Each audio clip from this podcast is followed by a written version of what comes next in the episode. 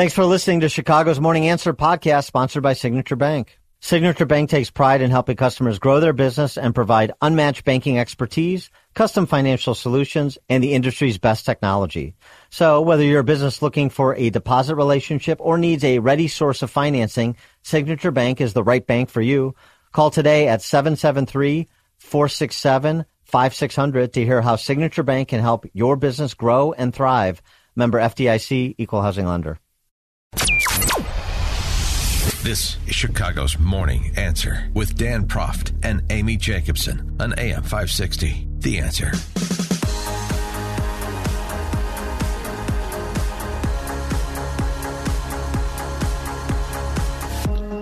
Top of the morning, Dan and Amy.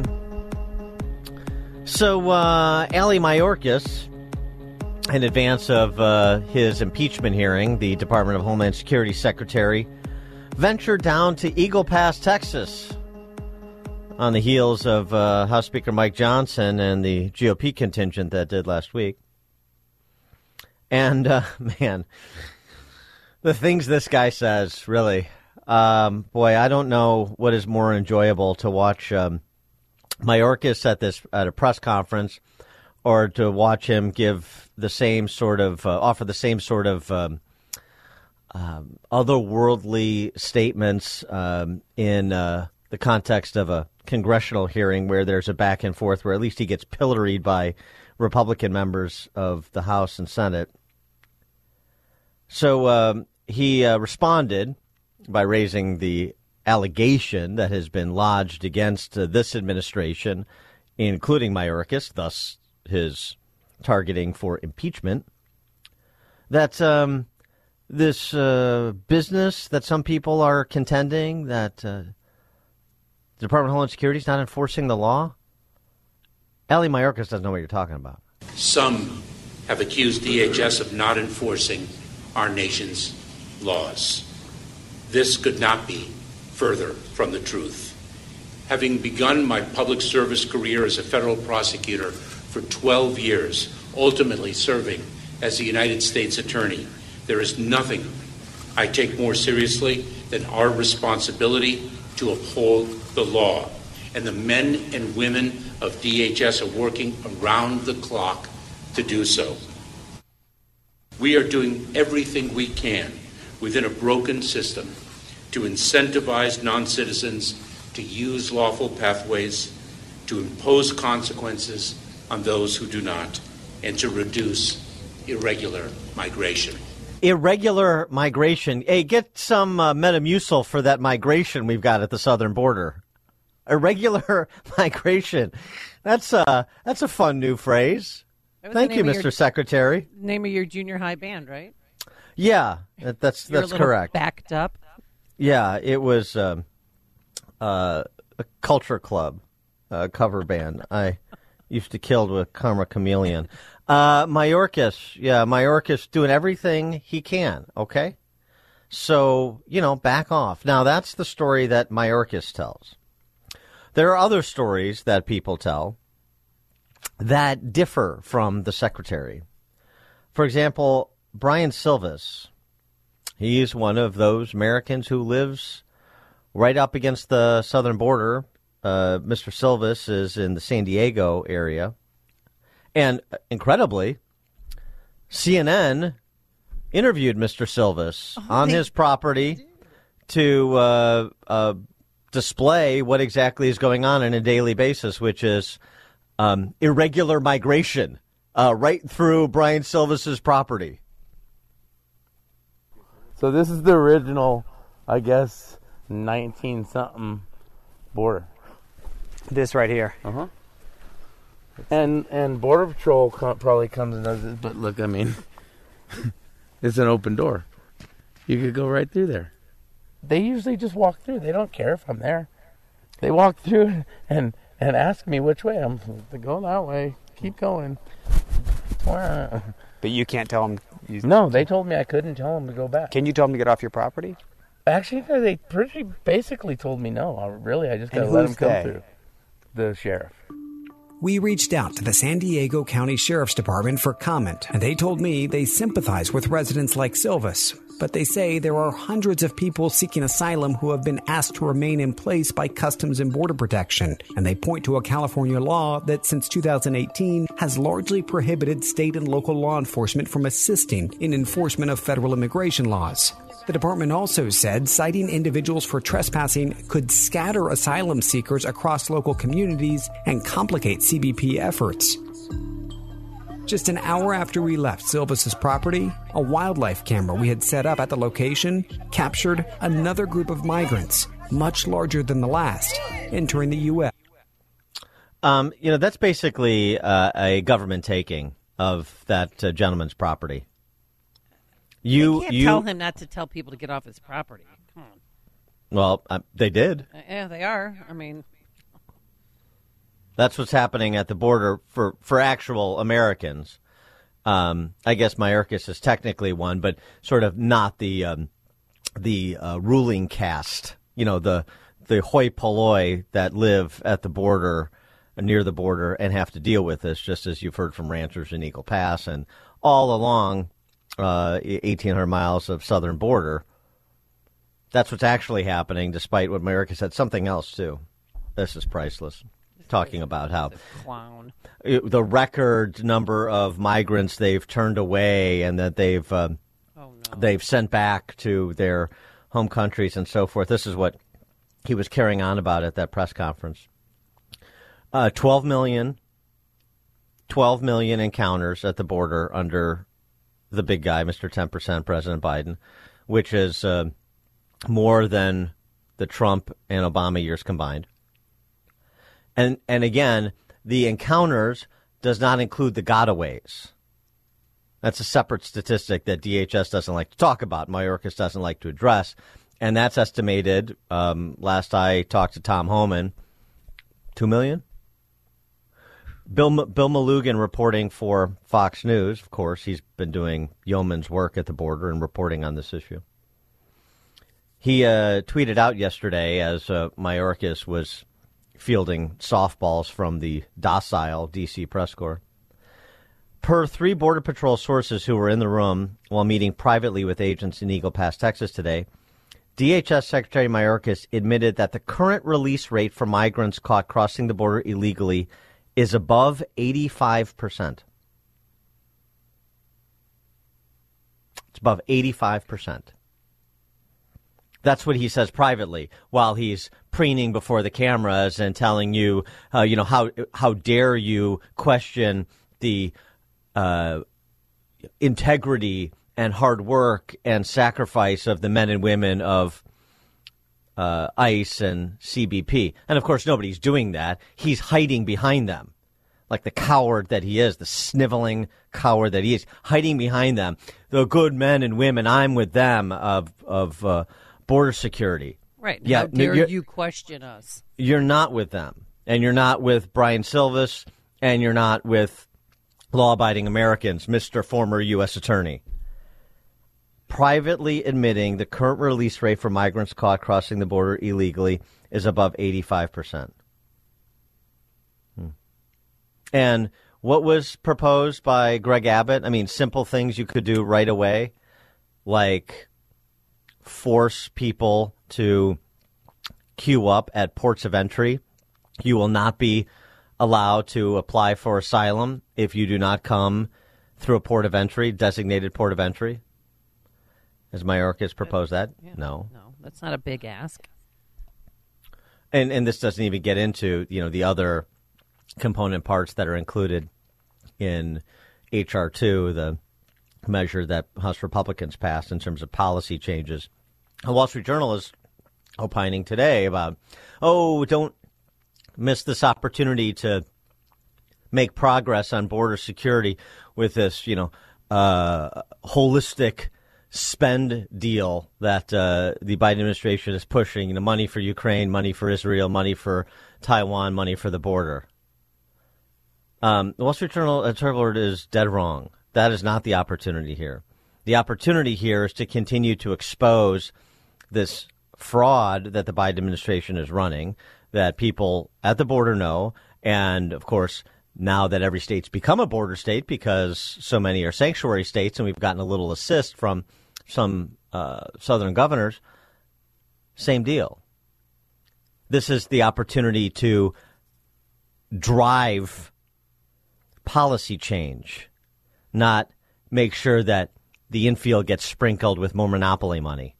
Wall Street Journal editorial board is completely wrong in their assessment of this political slash policy opportunity to concede on the issue for some cash and a few more agents.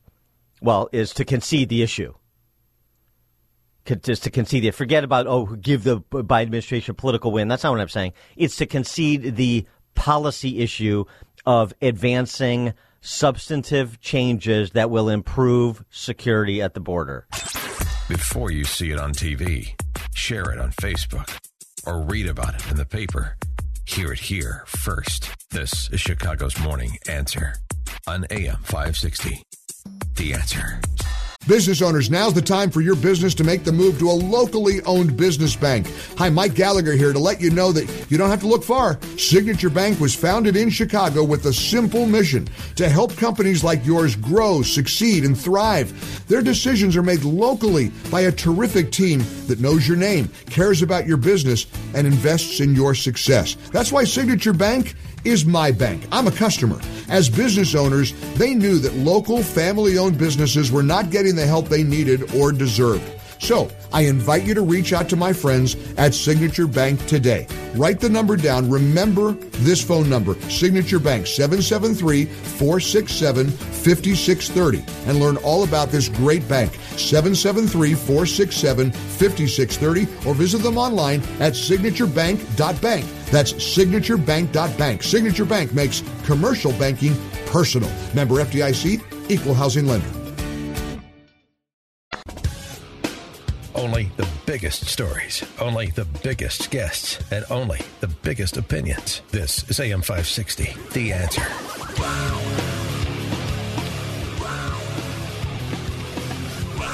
Top of the morning, Dan and Amy. We are talking about uh, DHS Secretary Mayorkas. He, under uh, threat of impeachment at present, visiting Eagle Pass, Texas yesterday to tell fairy tales about what is happening under his watch and uh, the watch of the big guy, Mr. 10%. We find that uh, America needs Metamucil not remain in Mexico. That's according to Mayorkas, who says, oh, we, we got a little problem with irregular migration. Get A little backup on the I ninety. Yeah, it's nothing. Uh, nothing. Uh, a little bit more fiber in our diet can't help. So um, that's where it's at uh, with Mayorkas. Now, um, the NBC News outfit, uh, you know, part of the Dem Com Shop, now had an interesting piece. Biden is asking for Mexican help to stop the record surge of migrants. Well, and the subhead Biden needs Mexican help to fix a problem that's driving down his poll numbers. Well, that's the important thing. Exactly. He's Mm-hmm. going to lose the election, I think, just on this issue alone. Well, now combined with inflation, other things. Well, here's the uh, here's what AMLO wants. Uh, who has who over a barrel here? You would think the United States would have Mexico over a barrel on this issue. Mm-mm. Yeah, they want you- more than twenty billion dollars, Dan. Twenty billion dollars to Latin America and Caribbean countries. Suspend the blockade of Cuba. Uh-oh. Remove all sanctions against Venezuela. Oh, now they've done it. And here's the kicker. I'm ready. grant at least 10 million Latinos living in the United States the right to remain and work legally. So amnesty. Okay. 10 million. 10 million Hispanics who've worked in the U.S. for at least 10 years. That's So- their list of demands. Right. And so and so in exchange for that I'm sorry, what is it that Obrador is willing to do? What is Biden willing to do? He's not willing to make a policy change. I mean, he makes a remain in Mexico uh, policy change. And um, what's Obrador going to do about it? They're not coming in. But instead, Obrador must believe they're so ideologically committed to open borders that he can make this sort of demand in exchange for what? Slowing the caravans moving up through Mexico to the border? How about that deal? How about the Stones on López Obrador? Or maybe it's not Stones. Maybe it's just a, a proper reading of this federal government. 312 642 5600, turnkey.pro answer line. 64636DA, turnkey.pro text line. And all, all these were the, the, the, the, the same people you know, covering this and Biden needs help from AMLO and lagging poll numbers, so on and so forth. Then people, oh, you know, Mexico is going to pay for the wall. Mexico didn't pay for the wall. Mexico really stuck it to. Really? Is that what happened? Who, who is sticking it to America? Is it is it AMLO? Is it Biden? AMLO got one over on Trump. That's the story when it comes to border security. Paul Ryan may have gotten one over on Trump when it comes to border security, but AMLO didn't. And here we are under Joe Biden.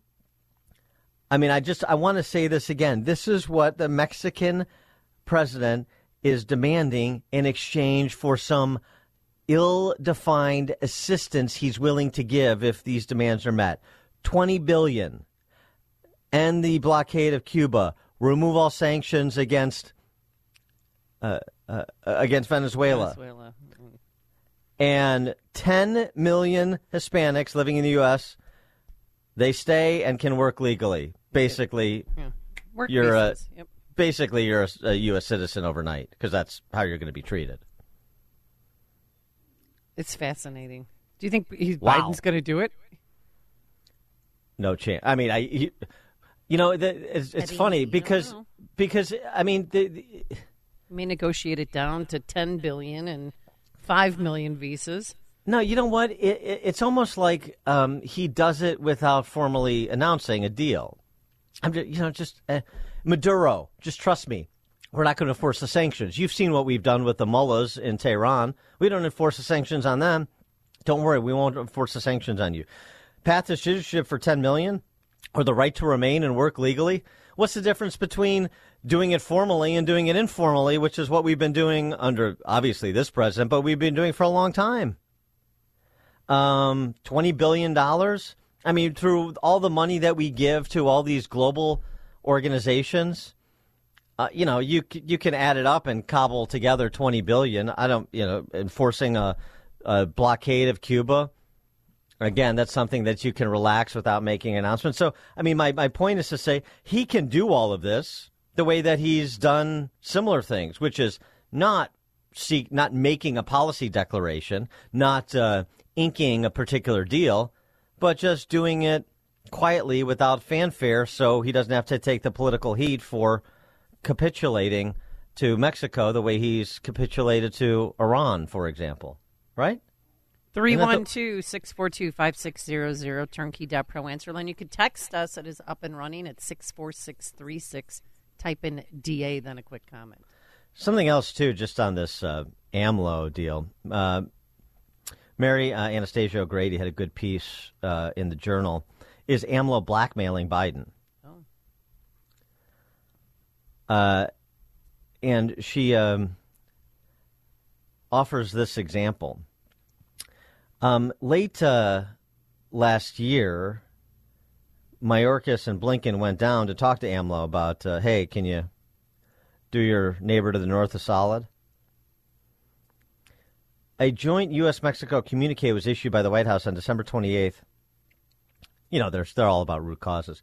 Called Democratic Decline, one of the root causes of heavy migration flows at the border between the two countries.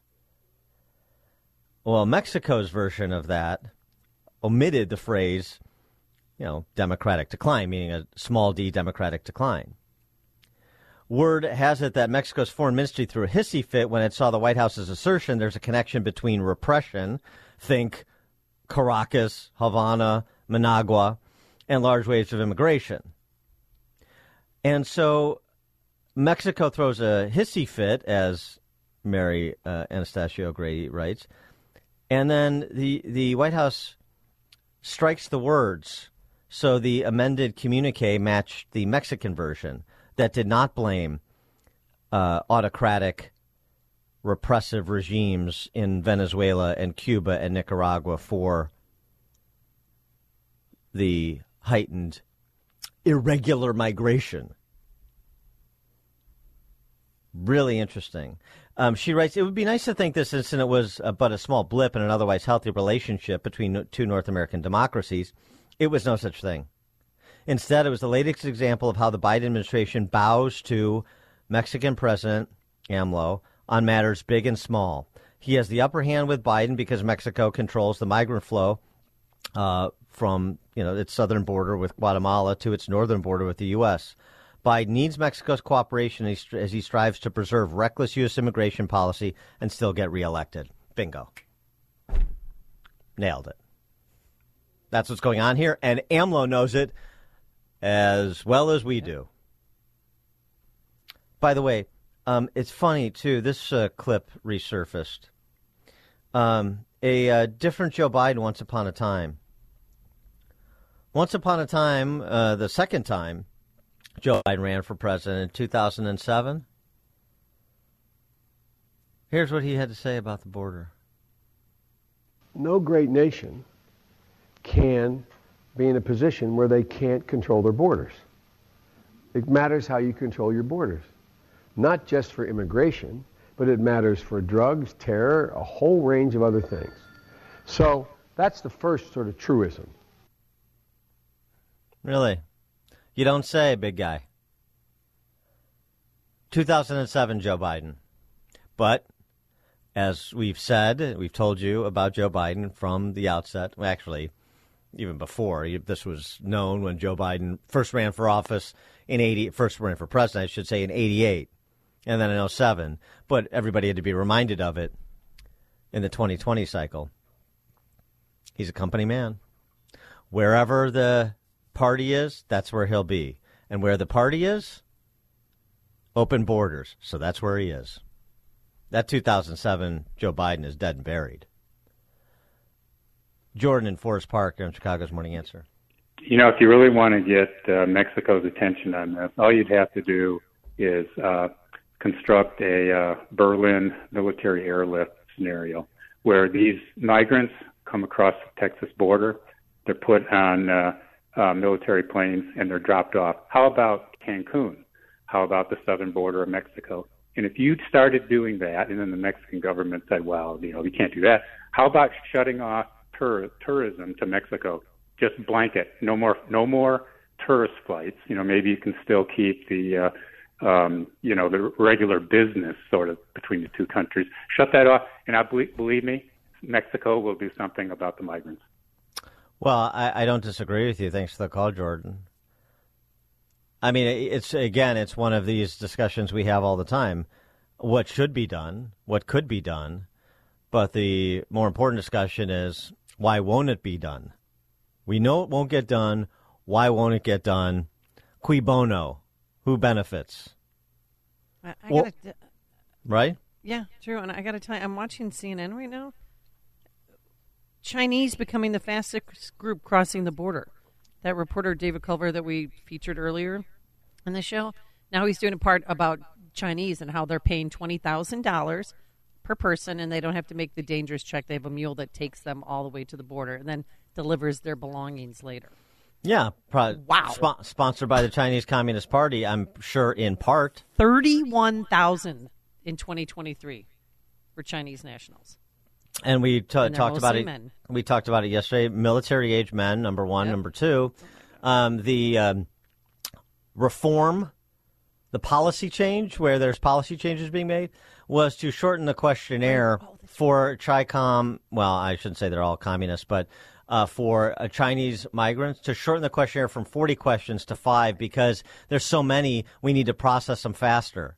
And of course, you've got analysts on immigration policy at the RAND Corporation elsewhere saying, well, um, if you just ask, essentially, if you just ask for name, rank, and serial number, you're not going to necessarily have the information you need to make a qualified judgment on whether or not that uh, particular individual should be granted asylum. But again, well, what, what, what does that matter? They're coming in anyway. We're we're letting them in anyway. So why even go through the the uh, formality of a 40 question survey. This is nothing more. This is an invasion. And Biden is going to lose the shirt off his back from this, which I hope he does. Well, um, We're never going to get our country back if we I keep this up. I mean, 300,000 in December, 270,000 in November, and it's winter time. Can you imagine the summer's going to and the spring is going to be crazy? Well, I guess it's a race against uh, the clock, and the Democrats, Socialists, this uh, Open Borders Party, is betting that they'll be first past the post. Let me give you an example. I mean, for those who think, oh, that um, the idea that uh, there's an effort to replace Americans with uh, non-Americans and so on and so forth, that's all racist and so on. And so, oh, okay. Um, here's New York Congresswoman Yvette Clarke from Brooklyn. I'm from Brooklyn, New York. We have a diaspora that, that can absorb a significant number of these migrants. And I, that, you know, when I hear uh, colleagues talk about, uh, you know, the, the, the, the doors of the inn being closed, um, no room in the inn, I, I'm saying, you know, I, I need more people in my district, but just for redistricting purposes. And those members could could clearly uh, fit here. Oh. Yvette, Yvette, you're not supposed to say that out loud. Oh, my God. Dan and Amy, Chicago's Morning Answer. Before you see it on TV, share it on Facebook, or read about it in the paper. Hear it here first. This is Chicago's Morning Answer on AM 560. The Answer. Hey, business owners, is your business and money in good hands? Does your bank invest in your success? Hi, Mike Gallagher here, letting you know that when you need a relationship bank, Signature Bank makes commercial banking personal. I love these guys. Not only do they have expansive industry experience, a strong financial track record, but they're also highly capitalized for strategic growth. That's so important. That's why Signature Bank is my bank. They know what it means to grow a business by designing solutions that are right for you and only you. These are real people. They're ready to help. So reach out to my friends at Signature Bank. Make the call today. 773 467 5630. 773 467 5630 or visit them online at signaturebank.bank. That's signaturebank.bank. Your business could be Signature Bank's next success story. Go online, signaturebank.bank, member FDIC, equal housing lender. Signature Bank. This is Chicago's Morning Answer with Dan Proft and Amy Jacobson on AM 560. The Answer.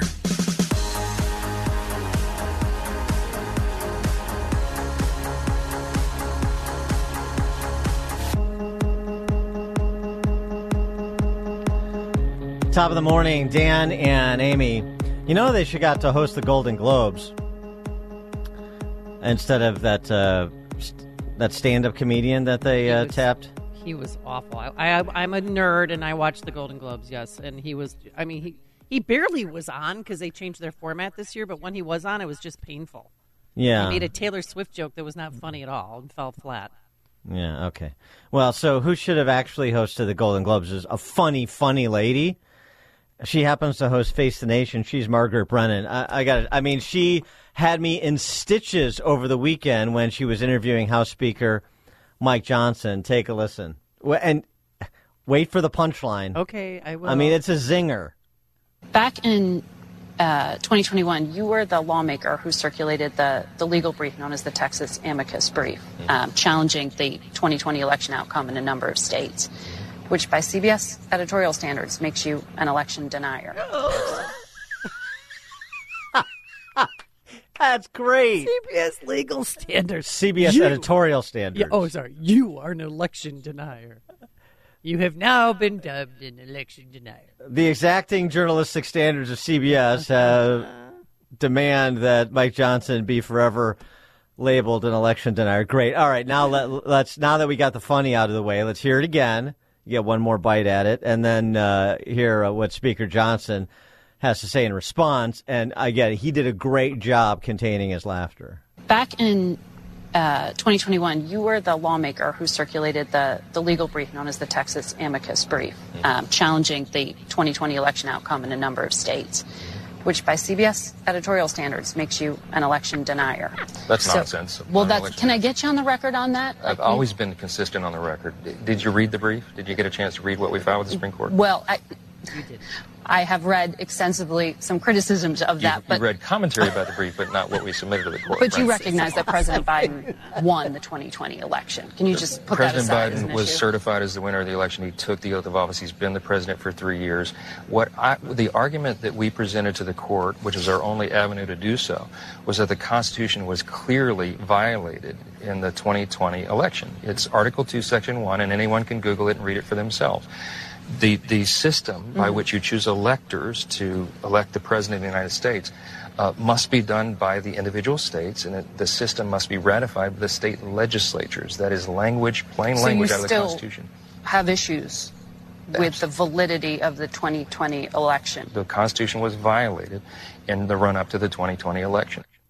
Um, look, um, I don't need to read Article 2, Section 1. I've read extensive criticisms of Article 2, Section 1 of the Constitution as well. I mean, Margaret Brennan is comical. Uh, Mike Johnson was much more charitable with her than he should have been. And then the follow up question so you still have issues. Um, Margaret, see if you can follow this train of thought. I filed an amicus brief making an argument about the uh, unconstitutional activities that occurred in the 2020 election. Since that was not remedied, I retain that belief that was memorialized in the filing I made. Is that what? No, I don't believe what I filed anymore. How, how does that make any sense? It's just so difficult. Margaret Brennan is such a good example of why it is. For more on this and uh, other matters surrounding free and fair elections, Hans von Spakovsky joins us, senior legal fellow for the Heritage Foundation, former FEC commissioner, former lawyer for the Department of Justice as well, and author of Our Broken Elections How the Left Changed the Way You Vote. Hans, uh, thanks for joining us again. Appreciate it. Well, thanks for having me. And notice that she, the, what what came through, which was that she never actually read Yeah. the amicus brief. She never actually read the complaint. I read the t- she to right. state. Wait, she read the talking points opposing what was uh, uh, advanced by Speaker Johnson in the state of Texas. She read the criticism of it so she could repeat the criticism of it. She doesn't have to read the underlying uh, filing and make her own, her own judgment. She just needs the talking points to criticize it and call people election deniers who don't. Right, and uh, that's so typical of the news media. Look, I, I've been dealing with reporters like her for a very long time now about election issues, especially election integrity issues. And they're not only ignorant of it, they don't want to hear the real story on so many of these issues because, as you say, they get talking points from the left and they just repeat them. I have run into that constantly. Well, I mean, and, and by the way, just uh, to um, uh, close the loop on this aspect of our discussion about free and fair elections, the um, argument that Mike Johnson was advancing, where uh, he uh, had to explain a couple of times without getting into detail that the Constitution had been violated, and this was the argument that he advanced in the amicus brief. Can you just refresh our recollections to, fr- you know, as part of the framing for 2024? Well, what what he was arguing, what Texas was arguing, was that uh, look, the complaint that was filed by Texas is one of the best I've ever seen written, and they went through all the violations that occurred of election laws in in uh, a number of states. I mean, just to give you one example, remember in Pennsylvania, absentee ballots by state law were due by the end of election day and yet, election officials there uh, in the executive branch just said, "Oh, you know what? Uh, we're just going to ignore that uh, state deadline, and we'll continue to accept and count absentee ballots that come in after election day." I mean that that's a clear violation uh, of the law, and was a violation of the Constitution, which says you have to set out the rules of the election ahead of time and you've got to stick to them. But that that was just one of many examples. Well, do you think we're going to have a fair and honest election in 2024? Well, I will tell you that things are that we're in better shape in a lot of places. But look, I hate to tell you this, but depends on what state you're in. Okay. Um, uh, many states, mostly red states, actually improved their election process over the last three years. They, uh, they pa- they passed big reform packages. Georgia, as you recall, was one of them. In fact, remember the the reform package in Georgia upset Joe Biden so much that he went down there and gave this big speech about how it was Jim Crow 2.0. And what was he complaining about? The fact that, for example, Georgia extended its voter ID law to cover absentee ballots, which, as you know, so many people use now. But look, the other states not only haven't improved things, some states have made things worse. Nevada is a good example of that. California is a good example of that, unfortunately. Uh, so again, it's going to depend on where you are. The um, as I'm looking at the election integrity scorecard uh, at the Heritage Foundation, you can get at their website heritage.org. Um, the only swing state I see that um, I guess would uh, be of concern based on the Heritage Foundation scoring is the one you just mentioned, Nevada. With respect to swing states, the others seem to be pretty solid or uh, have improved significantly, including, and this is worth mentioning since it was, um, you know, the critical swing state, uh, Georgia, which is in the oh, top, yeah. which is in the top five. So, I mean, th- you know, this is the question you get and, and we get too, which is, you know, but but even if he wins, even if Trump wins, can uh, will he really win? You know, what's going to happen? And and we always have the same conversation. Well, it var- it's a state and local matter, so it varies state to state. But what we do see, and I think the Heritage Scorecard backs us up, is that the states that matter have made some improvements. Although I think there's still a lot of concern about the state of Arizona because of Maricopa County too. Well, yeah, no, I think you summarized it.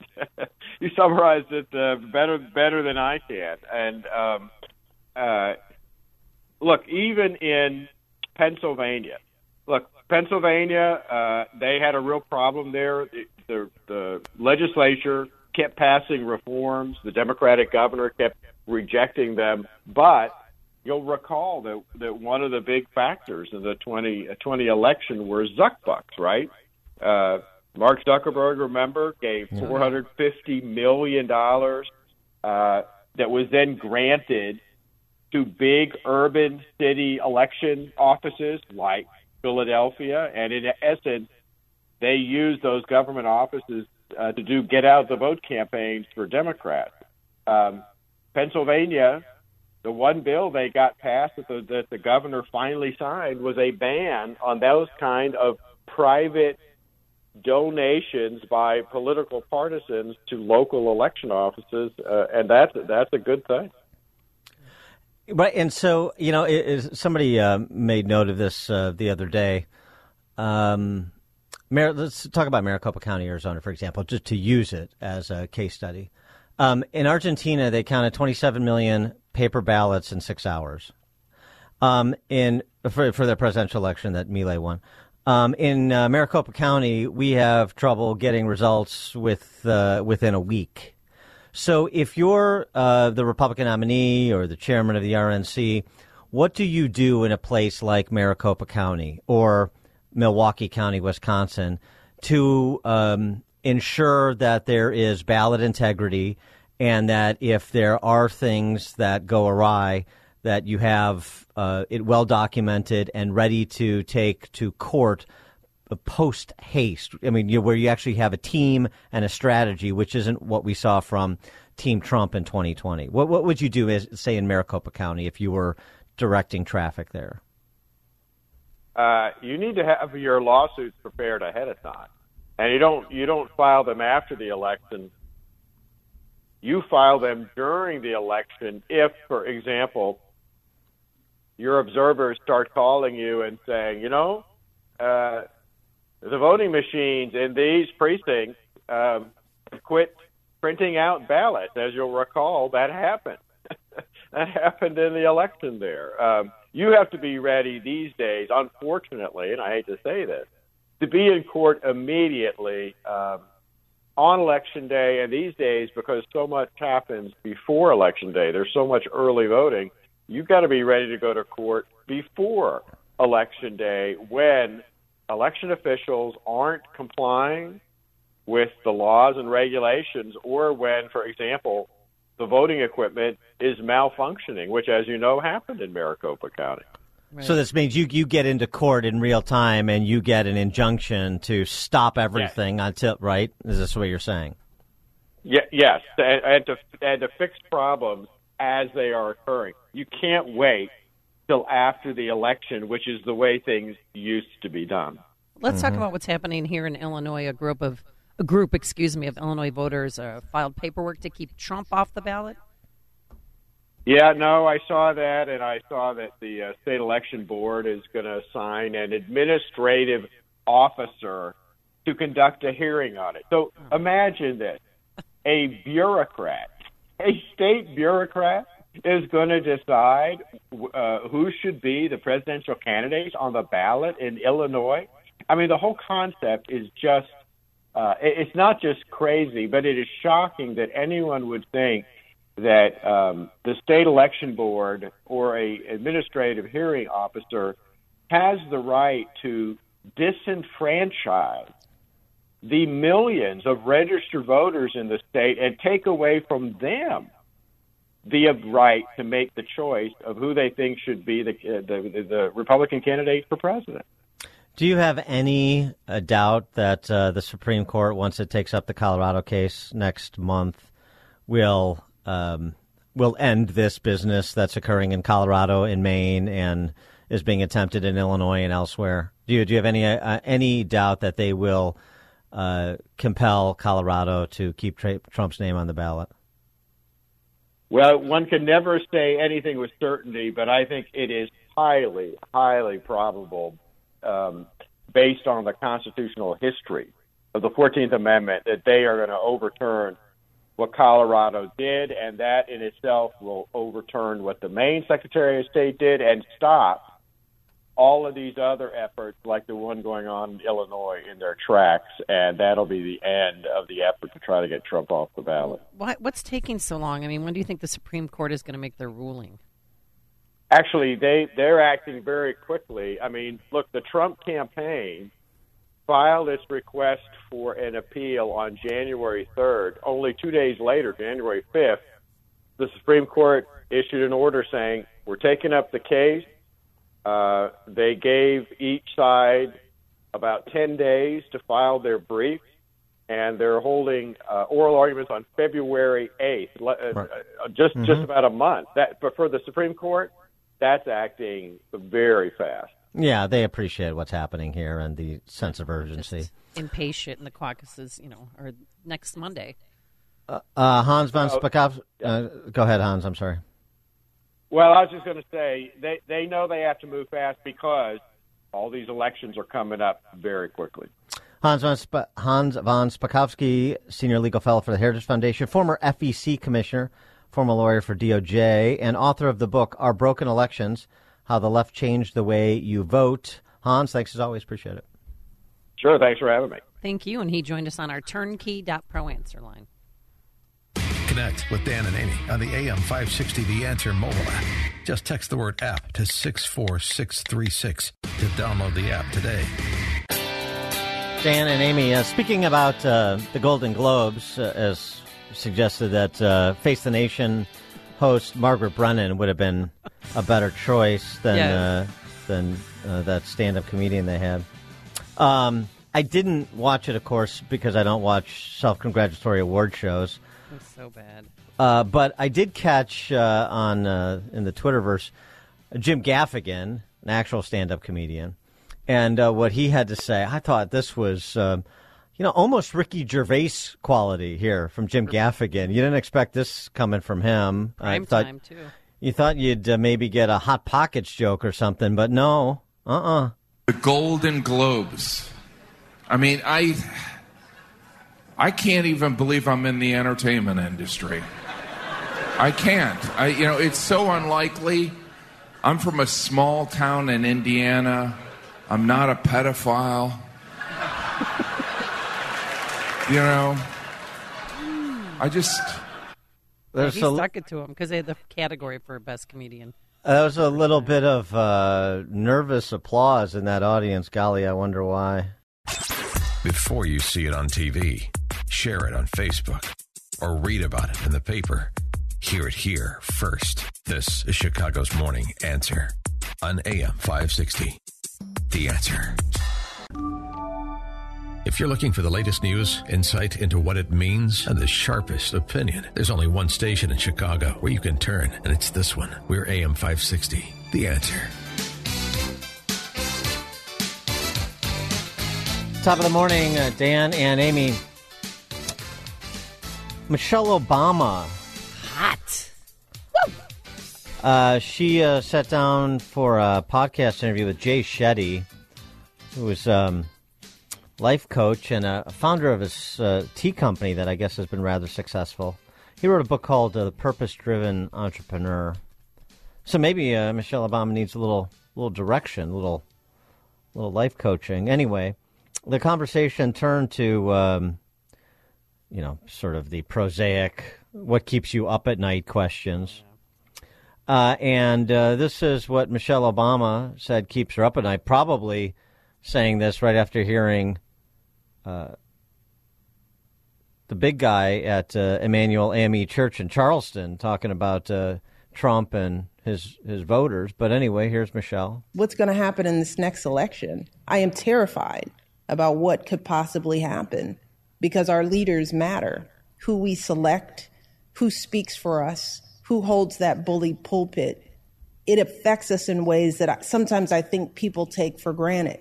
You know, the fact that people think that government, eh, you know, it's, it's, does it really even do anything? And I'm like, oh my God, does government do everything for us? And we cannot take this democracy for granted. And sometimes I, I worry that we do. Those are the things that keep me up. By the way, um, this uh, podcast interview and that, that clip that's making the rounds. uh, No, Jesse Watters. Just stay in your bro lane with your, you know, eh, stay you stay doing your bits where you have uh, uh, tarot card readers and clairvoyants come on the show. Goof. Um, it, I don't understand. I don't understand the popularity. This is not Michelle Obama waiting in the wings. This is not. Mich- this is not Michelle Obama positioning herself to replace Joe Biden. Just just control yourselves. Well, people have been Peop- saying that. Even somebody on this show in our family said, "Oh, she's going to run for Senate in California." No, she's not. She can't stand the White House. She can't stand politics. So anyway, I just this, this so if we could just you know train our attention for a second. Um, all these uh, cookie trays out there. Anyway, um, so that's what terrifies Michelle Obama. I did love the reference to government does everything for us. Such an interesting um, juxtaposition. In one breath, government does everything for us. In the next breath, we need to protect our democracy. government by, for, and of. Yeah. Yeah, right. Well, uh, again, these are frightening times. Uh, and Joe Biden was telling ghost stories at uh, that church in Charleston where that uh, horrific massacre occurred several years back. Yeah, 2015. It's now 2024, and nine black parishioners were killed by a white supremacist. So he goes there and talks about Trump to try and associate Trump with white supremacy. Well, We know what you're doing, Biden. Well, actually, he spent a lot of time not even bothering with that tired old connection. It's uh, it was largely a rinse and repeat from Friday at Valley Forge. It was J six, J six, J six, the J six J six mob, and listen very closely because again, it's not Trump, it's Trump and you, the Trump voter. You're a scapegoat too. We saw something on January 6th we'd never seen before, even during the Civil War. Insurrectionists waving Confederate flags inside the halls of Congress built by enslaved Americans. A mob attacked and called black officers, black veterans, defending the nation those vile of racist names.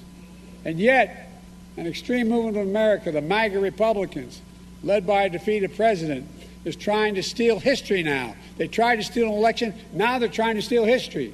telling us that violent mob was, and I quote, a peaceful protest. That that insurrection, those insurrectionists were, these are his words, patriots. That there was, quote, a lot of love that day. In fact, the rest of the nation and the world saw a lot of hate and violence. For hours, the defeated former president sat in the private dining room off of my off of the Oval Office and did nothing, nothing, no, absolutely nothing. His actions were among the worst derelictions of duty by any president in American history. An attempt. Well, He, he did not do nothing. He did tweet out, you know, go home. It's over. Please go home. But then Twitter took that down. Well, it's good that uh, Joe Biden was in Charleston. It's, I mean, it's it's appropriate, I should say, uh, and uh, invoking the Civil War, since that's where it started. You know, there at Fort Sumter, and um, Wasn't he there for it, too? yeah, right. And um, it seems like uh, he's angling to start another one. Yeah, all the the talk of unity has dissipated. Have you noticed? 312 642 5600, turnkey.pro answer line. You could also reach us on our hot text line at 64636. Type in DA, then a quick comment. And that J6 mob, you know, you fold in, you start with J6, and then you fold everything into it. That J6 mob, those insurrectionists, well, then after January 6th, after they laid siege on the Capitol and almost toppled our democracy, well, then they went on to do other horrific things. And there, but for the grace of Biden, they might have done more damage than they did. The lies that led to January 6th are part of a broader attack on the truth of America today that we all have seen before. The same movement that throughout the mob the United States Capitol isn't just trying to rewrite history, January 6th, they're trying to determine to erase history and your future. Banning books, denying your right to vote and have it counted, destroying diversity, equality, inclusion all across America, harboring hate and replacing hope with anger and resentment and dangerous view of America. Who's It's, uh, being denied the, the right to vote? It's diver- like right, diversity, equity, and inclusion. You know, please uh, use the proper nomenclature there, Mr. President, not equality. Uh, yeah, no, but wh- why not? Well, why why not say that there are uh, there's a MAGA mob, there's a J6 mob of MAGA extremists who are depriving people of the right to vote? Oh, why not say it? It's kitchen sink time. Ron, Southside. Hey, Dan and Amy. You, first of all, I, I do not care what keeps Michelle Obama up at night, but she talked about what government does for you. I'm gonna be more specific. Yeah, yeah, yeah. We like, like, yeah, like when her husband eliminated the DC Opportunity Scholarship poor, I mean, uh, program that assisted uh, people that needed help. Not unlike, and I'm gonna be specific, not not government, the Democrat Party, like they did when they eliminated the Invest in Kids program. Is that what she talking about? What government does? O- okay, so you know what? I don't need to hear anything else from her. Okay, you all have a good day. Thanks for the call, Ron. Government does everything for us. Yeah, that's a Where would we declarative be? statement there from her. Where would we be without the government doing all the things the government does and does so well? All the things the government does that we can't do for ourselves through private action.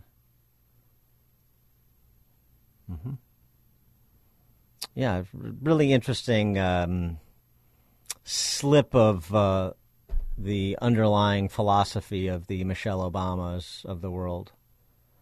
We've had a couple of slips lately. We had that uh, congresswoman from Brooklyn who talked about migrants uh, need, needing migrants in her district for redistricting purposes, and Michelle Obama, one uh, the government as the omnipotent and omniscient force for good in the West. You know how you protect our democracy? Grow the government.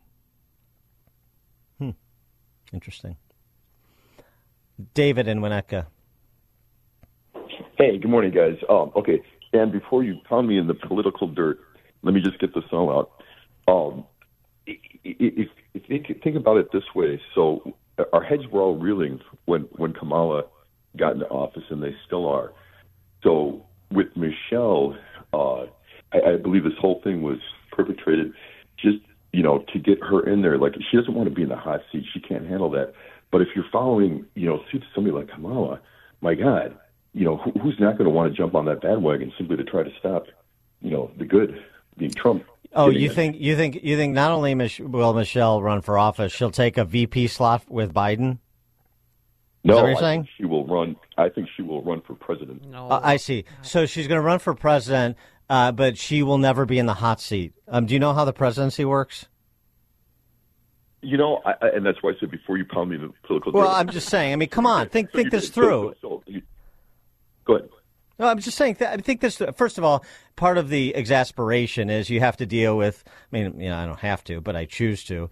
You you know, li- you listen to people that, uh, unfortunately, millions of people listen to for some reason. That you know mystifies me, and there's so many examples of that. I mentioned Jesse Watters because he's the one propping up this. Uh, uh, shibboleth about uh, Michelle Obama. Every time she does an interview, she's waiting in the wings. She's about to pounce. Um, we've been doing this since 2016. I, I'm, it's tiresome. And so, I mean, I, I, I've been saying it since, well, actually, since uh, when Barack Obama first ran, who I knew a little bit when he was in the state Senate. And so I knew a little bit about the dynamic of their relationship. Um, and um, I've been saying, so I've been saying for the better part of, I don't know, 15 years, Michelle Obama has no interest in elective office. Just, just, just try, just to wire that into your brain. But instead, people, wait, but, wait, but- wait. because people, so, so instead people like just, they just like to play fantasy politics because it's easier to talk about, um, things that keep um, that would keep you up at night, like Michelle Obama in the Oval Office, than it is about sort of what the actual dynamics are on the landscape. And you're and you're million million percent right. But what was different then? The world. The last three years, it has gone to hell. Michelle Obama, Michelle Obama is not different. And no, can I I, say I something? agree. But who's not going to vote for her if they throw her in there? If they just throw her up there, She's not going to do it. vote. She's not going to do it. I, I don't know how many. If you guys would listen, I mean, For- have you first- ever heard her be interviewed? Uh, like there was one time she was interviewed at the White House. She goes, "Yeah, "I want to run out that door." Like she was in the verge of, verge of a nervous breakdown. Amy, She's like, "I want to run out and leave." For, first And of go all, get Maybe an ice cream. not, maybe not to to- mention, maybe but by by the way, ho, ho, David, what, um, by, by by the way, the, I, I, part of this whole conversation, which has been going on for the better part of I don't know since Joe Biden got elected, that I've we've addressed innumerable times. The they, they're going to make Joe Biden step down. How is the they doing? Who are the they? I don't know. Oh, the Obamas. Uh, the Obama surrogates like Susan Rice or Valerie Jarrett's going to come in and say, uh, Joe and Jill, you have to leave. I don't think so. That that's not how this works. And what are the incentives that the Biden family have to stay? All of them, especially with the legal scrutiny they're under now. So, I mean, just the whole thing is just, again, it's fun to, you know, it's like fantasy sports. It's fun to talk about what if uh, Pat Mahomes was the Bears quarterback? Well, you think they'd be a playoff team. So, I mean, you can play out all these scenarios. It's not going to happen, but it's fun And to talk thing- about. One thing, one, one, one thing, one, one last little point here. What you speak of is logic, intelligence, uh, uh, knowing. I mean, all of it. The other side is just all basic emotion. And so when Michelle sets it up like, hey, you know, even though I hate politics, Danny's point, even though I hate politics and I don't want to do it, I, as a person that cares about politics the most, had to come in and da da da. And that way she gets the hot seat away. Everybody just says, oh my God, no, for the country. she's Yeah. she's she, she doesn't. Thanks for the call, David. She she is a show pony. She comes in to draw attention, to sell books. When she's about to do a tour or whatever, to stay relevant, so that you know, the the the fifty million dollar Netflix uh, contract and the Martha's Vineyard spread and the place in Hawaii and hanging out with celebrities and living the life as a um, you know the closest thing that we have to uh, monarchs in this country, short of uh, the tech billionaires. That that's what she wants. Oh, this like oh, save the country. I'm going to do this. Podcast. I. And, and the the idea, n- nobody gets a pass running, much less being president of the United States. By the way, too, and Michelle Obama is smart enough to know that. I mean, come on, uh, Robert Bloomingdale. uh, Michelle Obama. Who cares what he has to say? And as far as I'm concerned, Trump, when he's elected the president again, get those poor souls pardoned on January 6th. And the only reason Biden's on attack, attack, attack is because he's going to lose, and he knows it. That's my opinion. Thank you. Thanks, Robert. Dan and Amy, Chicago's Morning Answer. Hear about the big stories of the day, then talk about them right here on Chicago's Morning Answer on AM 560. The Answer. That sound means it's time for another installment of In Depth History with Frank from Arlington Heights because there's nothing new in this world. It's just the history we don't know. Take it away, Frank. Good morning. The Pax Britannica gave order to the world from 1815 to 1914, 99 years without a major war. One aspect of British power at the time was its control of key choke points, including Singapore, Suez, Gibraltar, and the Straits of Hormuz. From these, the British could control world trade and enhance the value of the pound sterling. But by 1914, the United States was moving from isolation to engagement. We had now dominated North America and had started to move outward in the Spanish American War in 1899. Teddy Roosevelt's big stick diplomacy and William Howard Taft's dollar diplomacy were indicative of this. Now, indeed, we fought the Central Powers in World War I and the Axis powers in World War II. But strategically, we also seized the mantle of world leadership from Britain in 1945 and gained the exorbitant privilege of having the dollar now be the world's currency. The Pax Americana had replaced the Pax Britannica. Recently, Iranian Houthi backed rebels have been attempting to disrupt this paradigm with their missile and drone attacks in the Red Sea. I don't think they'll amount to much. American power is so vast and our technology so superior that any success is like the proverbial mosquito biting an elephant. A clear sign of American strength is how ferocious our presidential race has been in recent decades. The person who wins that office is effectively an American Caesar. We truly have become an empire. Are we still a republic? William Jennings Bryan would probably have a lot to say about this, I'm sure. Hmm. Thought provoking as always. I'm not. uh, I'm not sure we're an empire. That's a worthy discussion uh, as well. But I, I'm more hung up just because we are talking about Michelle Obama, uh, thinking about Teddy Roosevelt's big stick diplomacy. You know what I mean? All right, coming up. Thanks so much, Frank. As always, thought provoking. We're gonna have to have a like a discussion, a deep discussion, roundtable, uh, jumping off of one of Frank's uh, history minutes one of these uh, times because this is a good one. Before you see it on TV, share it on Facebook, or read about it in the paper. Hear it here first. This is Chicago's Morning Answer on AM 560. The Answer. This is Chicago's Morning Answer with Dan Proft and Amy Jacobson on AM 560. The Answer.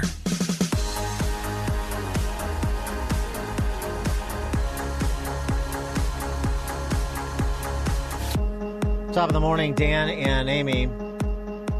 So we have the uh, Iowa caucus on Monday, but of course we still have fallout from that uh, terrible school shooting in Perry, Iowa, in which a sixth grader was murdered and seven others were injured. Here's some of the headlines in the last few days. I was waiting to see the coverage as it develops after something like that, since we've had to deal with so many of these mass shootings in public places and obviously particularly schools. AP News two days ago: eleven-year-old killed in Iowa school shooting was a joyful bone, uh, joyful boy known as Smiley, his mom says. NBC yesterday: Iowa school shooter appeared to use Discord moments before attack. Discord?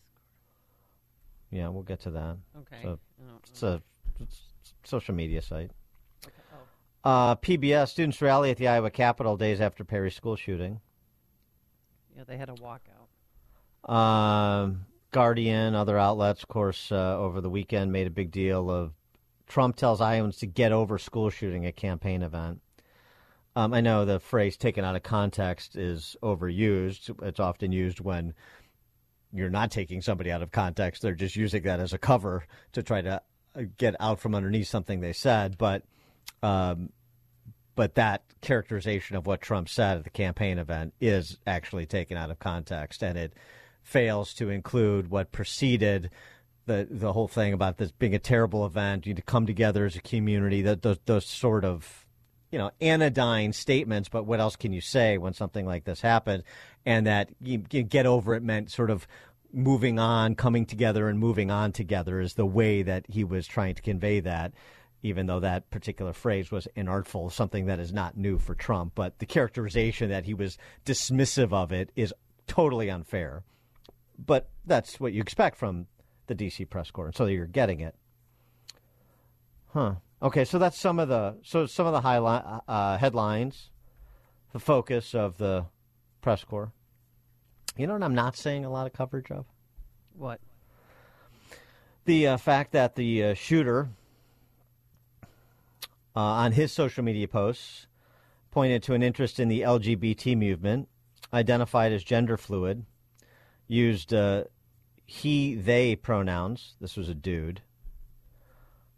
Um, also, now getting to the Discord thing. So he's in, he's all in this uh, you know gender fluidity, gender identity space. Uh, he posted a video on TikTok from an account in the minutes leading up to the shooting. Uh, a Discord account has a similar name, appears to also belong to him.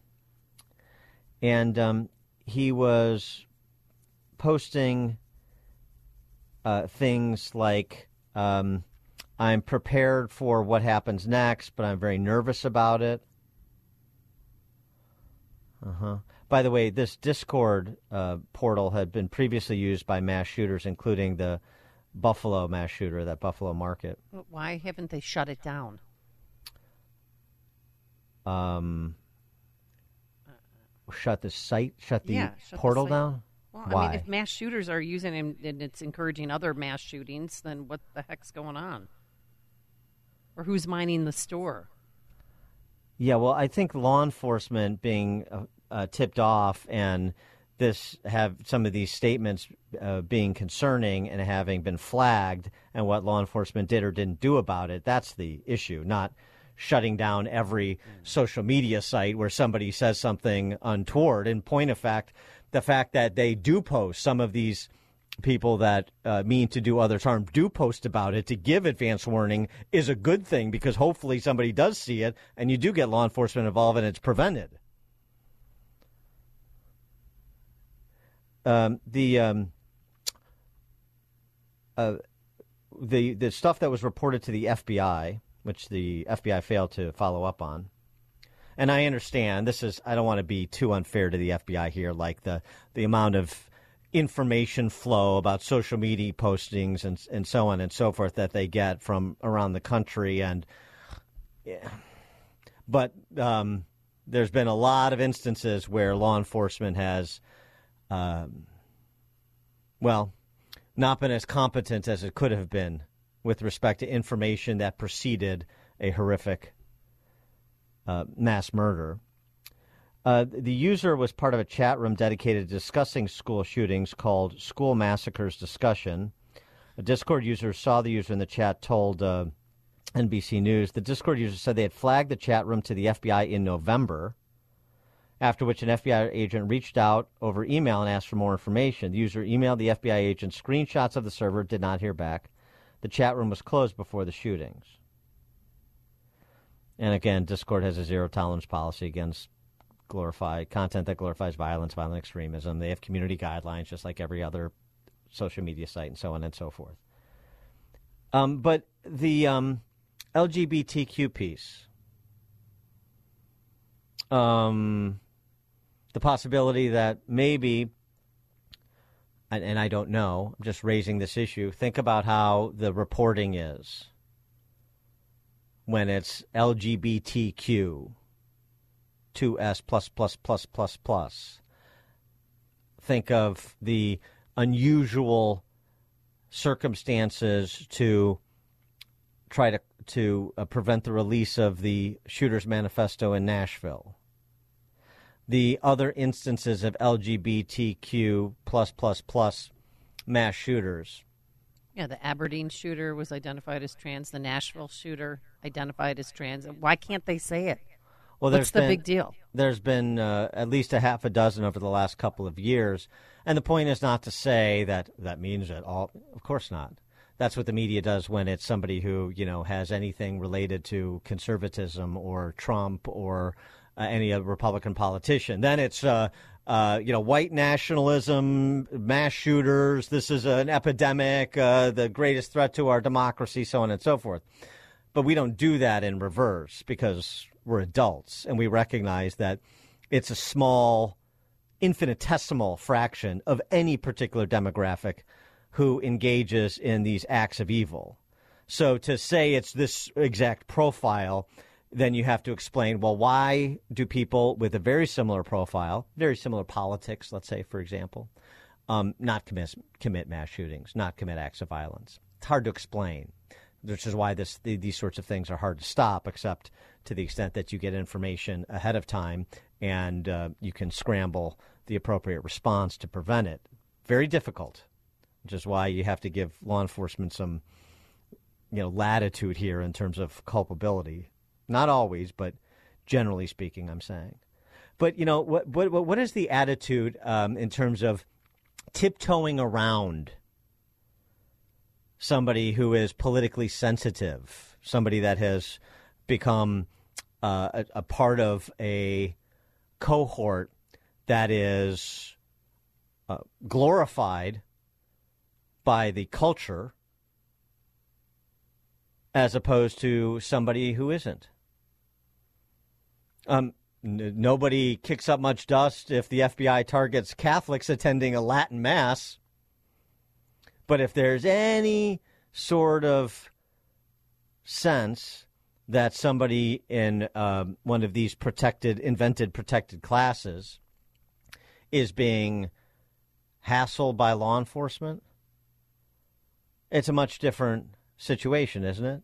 Mm-hmm. And I just and I, and because of what we know about the identitarian culture that has taken hold, not just writ large, but also within law enforcement, you don't think law enforcement perhaps is more reticent to engage depending on the subject, as opposed to more excited to engage depending on the subject? 312 642 5600, turnkey.pro answer line 64636. Type in DA, then a quick comment. One, one point I, with the Nashville shooter, I felt like they cared more about protecting the shooter in death than they did about the victims family members who were killed. And also, well, too, if these people were MAGA or Trump supporters and they had that on their social media profiles, it, the mainstream media would blow this out of the water. Oh, They'd there's no question. Them. And they would try to take down Trump in 2024 using those shooters' profiles as an example. Every Trump voter is a mass shooter, just like every Trump voter is an insurrectionist. Right. If, if, if there was a, you know, a mass shooter who was uh, decked out in MAGA gear or something, I mean, they've tried to shoehorn Trump into these mass shootings uh, by these uh, some of the mass shootings where there's been some sort of insinuation or connection, although it's even even when it's you know pop completely uh, confused and uh, you can't make heads or tails of it. Uh, they're all are all over the place in terms of their politics and so on and so forth. But they still they still try to. But that's not the case with these. You know, we don't. You, you get the coverage. You're not talking about that. They're not talking about. They're talking about discord because it's a law enforcement issue. Somebody tipped off the FBI. FBI followed up, and then maybe they dropped the ball. We don't really know, but that's sort of the uh, implication. But but there's no talk about this guy's gender identity politics. Not at all. Got a text message. Dan and Amy, what is the commonality between LGBTQ and mass shooters? Both are crying out for attention. Well, yeah, but but again, this is the uh, sort of you know, all poodles are dogs, but not all dogs are poodles, right? Mm-hmm. Uh, yeah, but there's a lot of people crying out for attention that don't engage in violence. Jordan in Antioch. Good morning, Dan. Good morning, Amy. Um, so another shooting by a person who's just looking to be loved and just looking for love and identity and support. When are we going to start finding out what is happening in these counseling groups that parents aren't allowed in? Uh, what are, when are we going to find out? Like, when are we going to have a Project Veritas that shows, goes into these groups to find out who's radicalizing these kids, who's funding these kids, who's putting this crap in their heads? Um, obviously, you already have a group of that's supporting people who are in a in a bad place in their mind and they're not getting the right help. They're getting encouragement. They're getting enabling, and and and they're pushed to this stuff by somebody. I I still stand on the fact that even though they are confused about quote, their gender, whatever their identity, we are still know we still know right from wrong, and you know what you're doing is wrong. And who is telling these people to do this? Who's pushing them? Who's pulling the strings? And it, it I've, I've said this forever and ever and ever, and I would really like to find somebody that will go into one of these groups and and have the stones to get undercover and find out what these teachers, what these doctors, what these social workers, what these these string pullers are putting in these poor people's heads. The most vulnerable people that they can come across. The ultimate cry for help has been replaced with transgender. When these people, that texter's right, that is a cry for attention, but it's only been pushed by the people that they've gone to try to help with their problems already. And when are we going to find out who is doing this to them and hold their feet to the fire? Thank well, you. thanks for the culture. I mean, who is doing this? I mean, the sense of encouraging them to commit acts of violence or encouraging them to uh, immerse themselves in gender identity politics?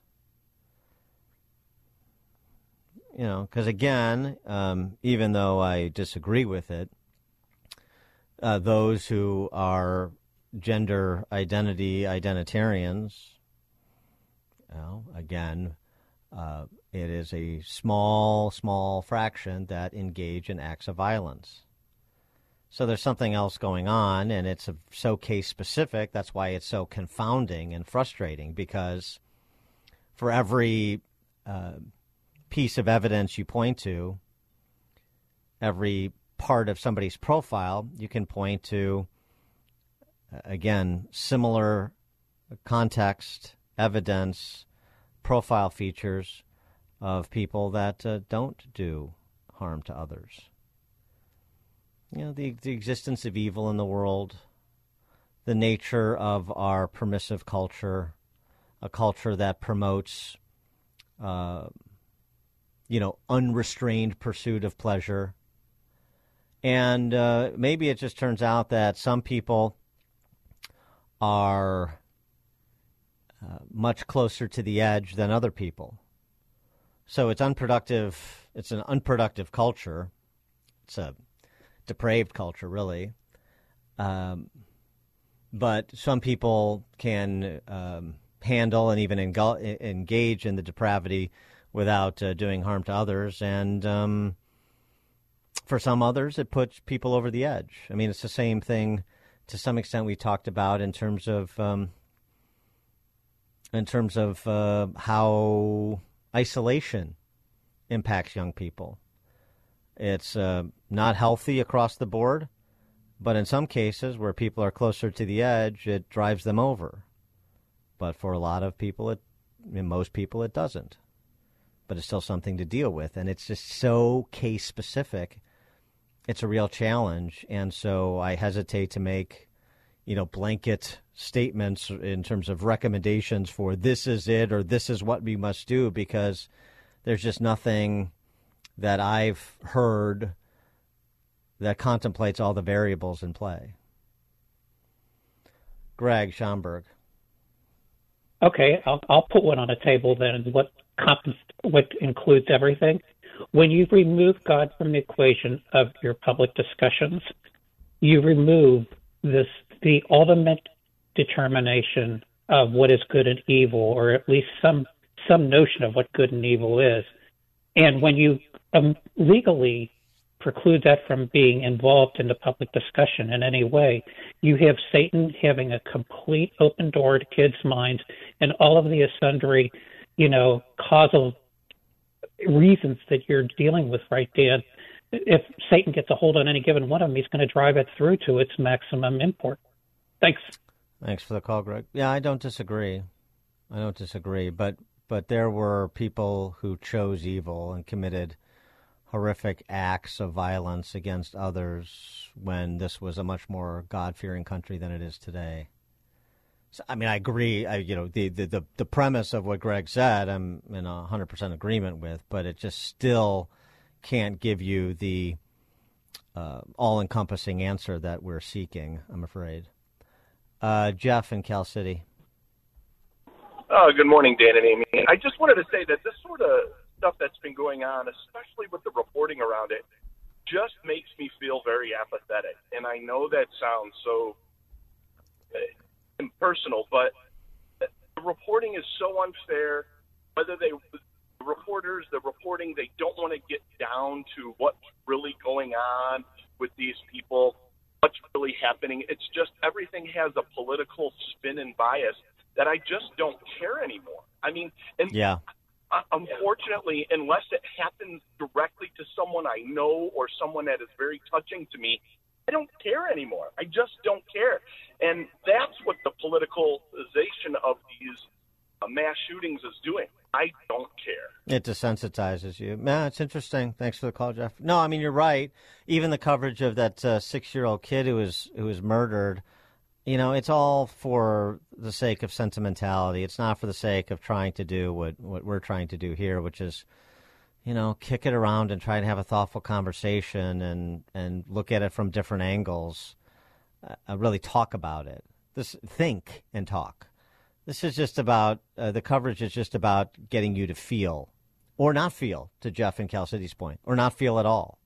Feel animus towards uh, somebody they want somebody that they don't like, um, feel um, uh, you know that that uh, uh, sense of, of of empathy, but without particular point or thinking, um, to make yourself feel better. Like I'm a good person because I feel bad about what happened in Perry, Iowa, most recently. Uh, and what happened, of course, with the murder of that sixth grader and the injuries uh, that were committed against those others who were injured. Um, but okay, so but so so but rather than just sort of like empty empathy feeling, so I can pat myself on the back. So it's like so yes, I, we all come from the, anybody who you know believes in living in a free and peaceful society is coming from the same place. So we don't have to spend a lot of time trying to out empathize one another. Now let's take what happened and let's think about it, really think about it, and talk about it. But that's not what the press corps wants you to do. Dan and Amy, Chicago's Morning Answer. You're listening to Chicago's Morning Answer with Dan Proft and Amy Jacobson on AM 560. The Answer. Insert Democrat socialist here. Runs the Democratic House floor for 30 plus years running. He's promising this and he's stealing that. Where can you get that kind of money? He's using your house like his own piggy bank. Gang, gang, gang, gang, gang. You ought to know by now. You can pay off your house here in Illinois, but you can never keep up with the taxes. Oh, how it's always been the plan to have a taxpayer pay, no doubt. Not a matter of if anymore, but when.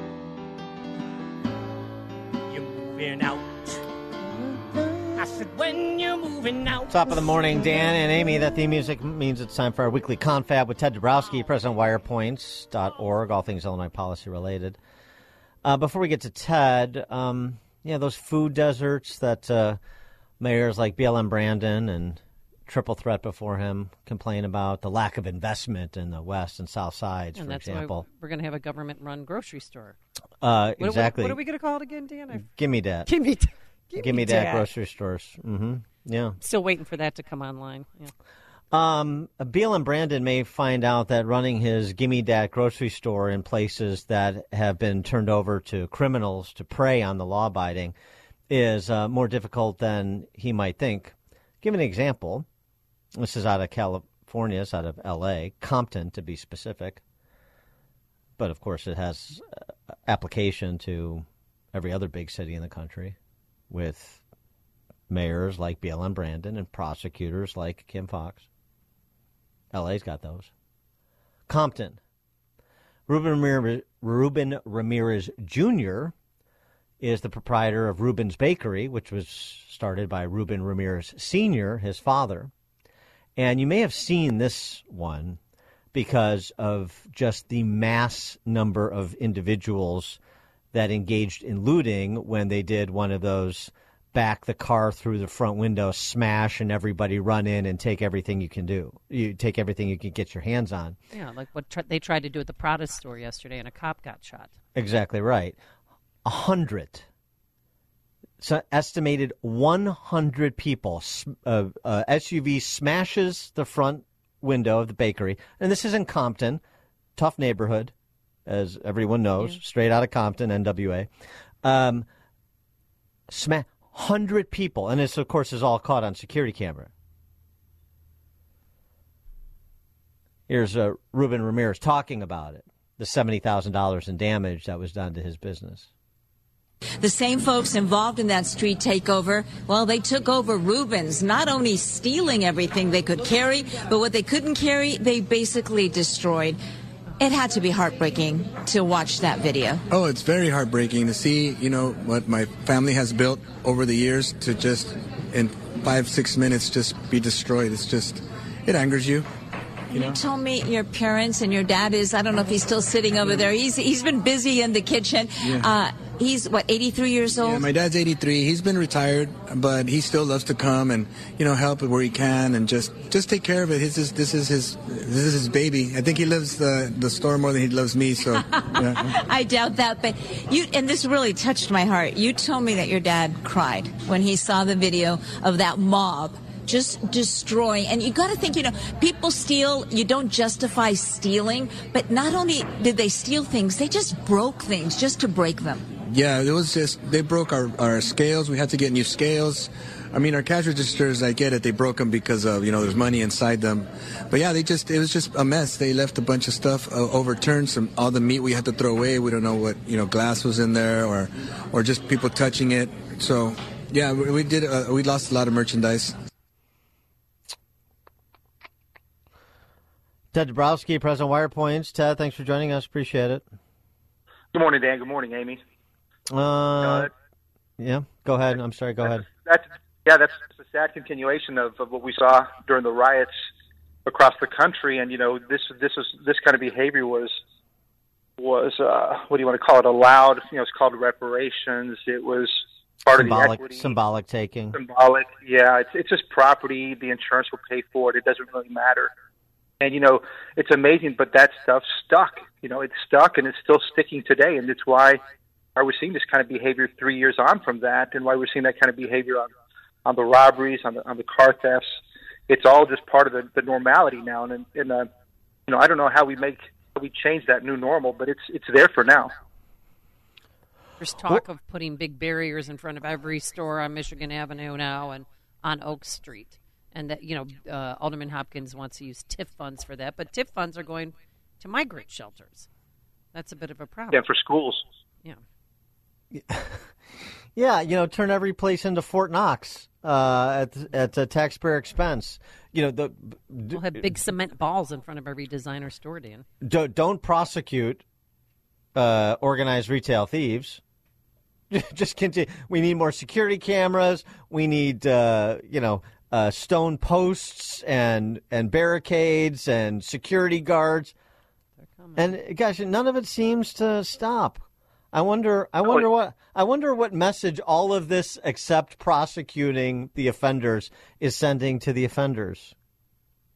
Well, and it comes back to your question that you asked right before the break. Was you know, it's no wonder you have food deserts out there because you know, the more that you increase costs of security cameras and guards and, and, and you know, whatever kind of uh, protections you want to put in front of buildings, more expensive it becomes to have a to, uh, to have a business. And it's already tough enough to run a business in places like Englewood or wherever where you have, you know, massive crime, low incomes, and uh, a disrespect for for property. So, you know, it's the, the the more that you fail to prosecute, the more this can be impossible to have businesses, even even a, a, a Walmart, right? Even they can't afford to be there. So. I wonder where that uh, lack of respect for property comes from, too. Other people's property, other people's things, and um, just the sort of general barbaric behavior that you see caught on security cameras all the time a carjacking, an assault, um, throwing a log at somebody's head walking down the street, uh, the, the, the Prada example. And by the way, the Prada guy, the guy who uh, shot the cop, Yeah. well, um, uh, what did I read about? Um, 15 different arrests, the charge in, in 15 different arrests uh, of this guy, the charges were dropped.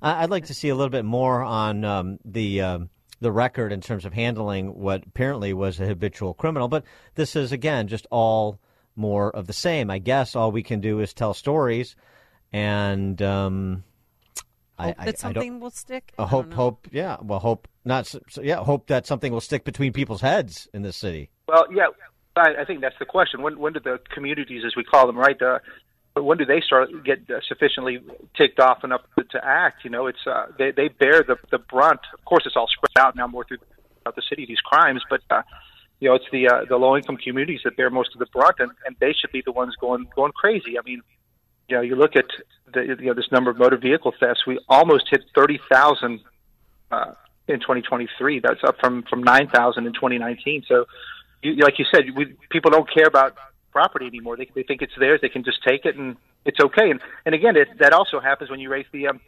felony threshold to, to a thousand bucks. I mean, you can steal st- stuff that's worth a lot and not not get busted for it. You know, you'll you'll get released. Um, something else that people can't seem to get people to care about. Um, the um, Inspector General for CPS, for the Office of Inspector General, just uh, issued a report on CPS. And, you know, it's the usual. Um, some $23 million in electronic devices were lost. Seventy-seven thousand computers. Uh, right, and and you've got you've got examples of uh, kids or adults or both losing them multiple times, three, four, five times. Yeah, I wonder if they're losing them to family members and friends. Anyway, I'm not. You know, the money is the money is the money. Nobody cares. I mean, we could spend we could spend hundred thousand dollars per kid. It wouldn't change anything in CPS, and it wouldn't change anybody's concern about the dollars and cents. Uh, this is the one that still um, baffles me.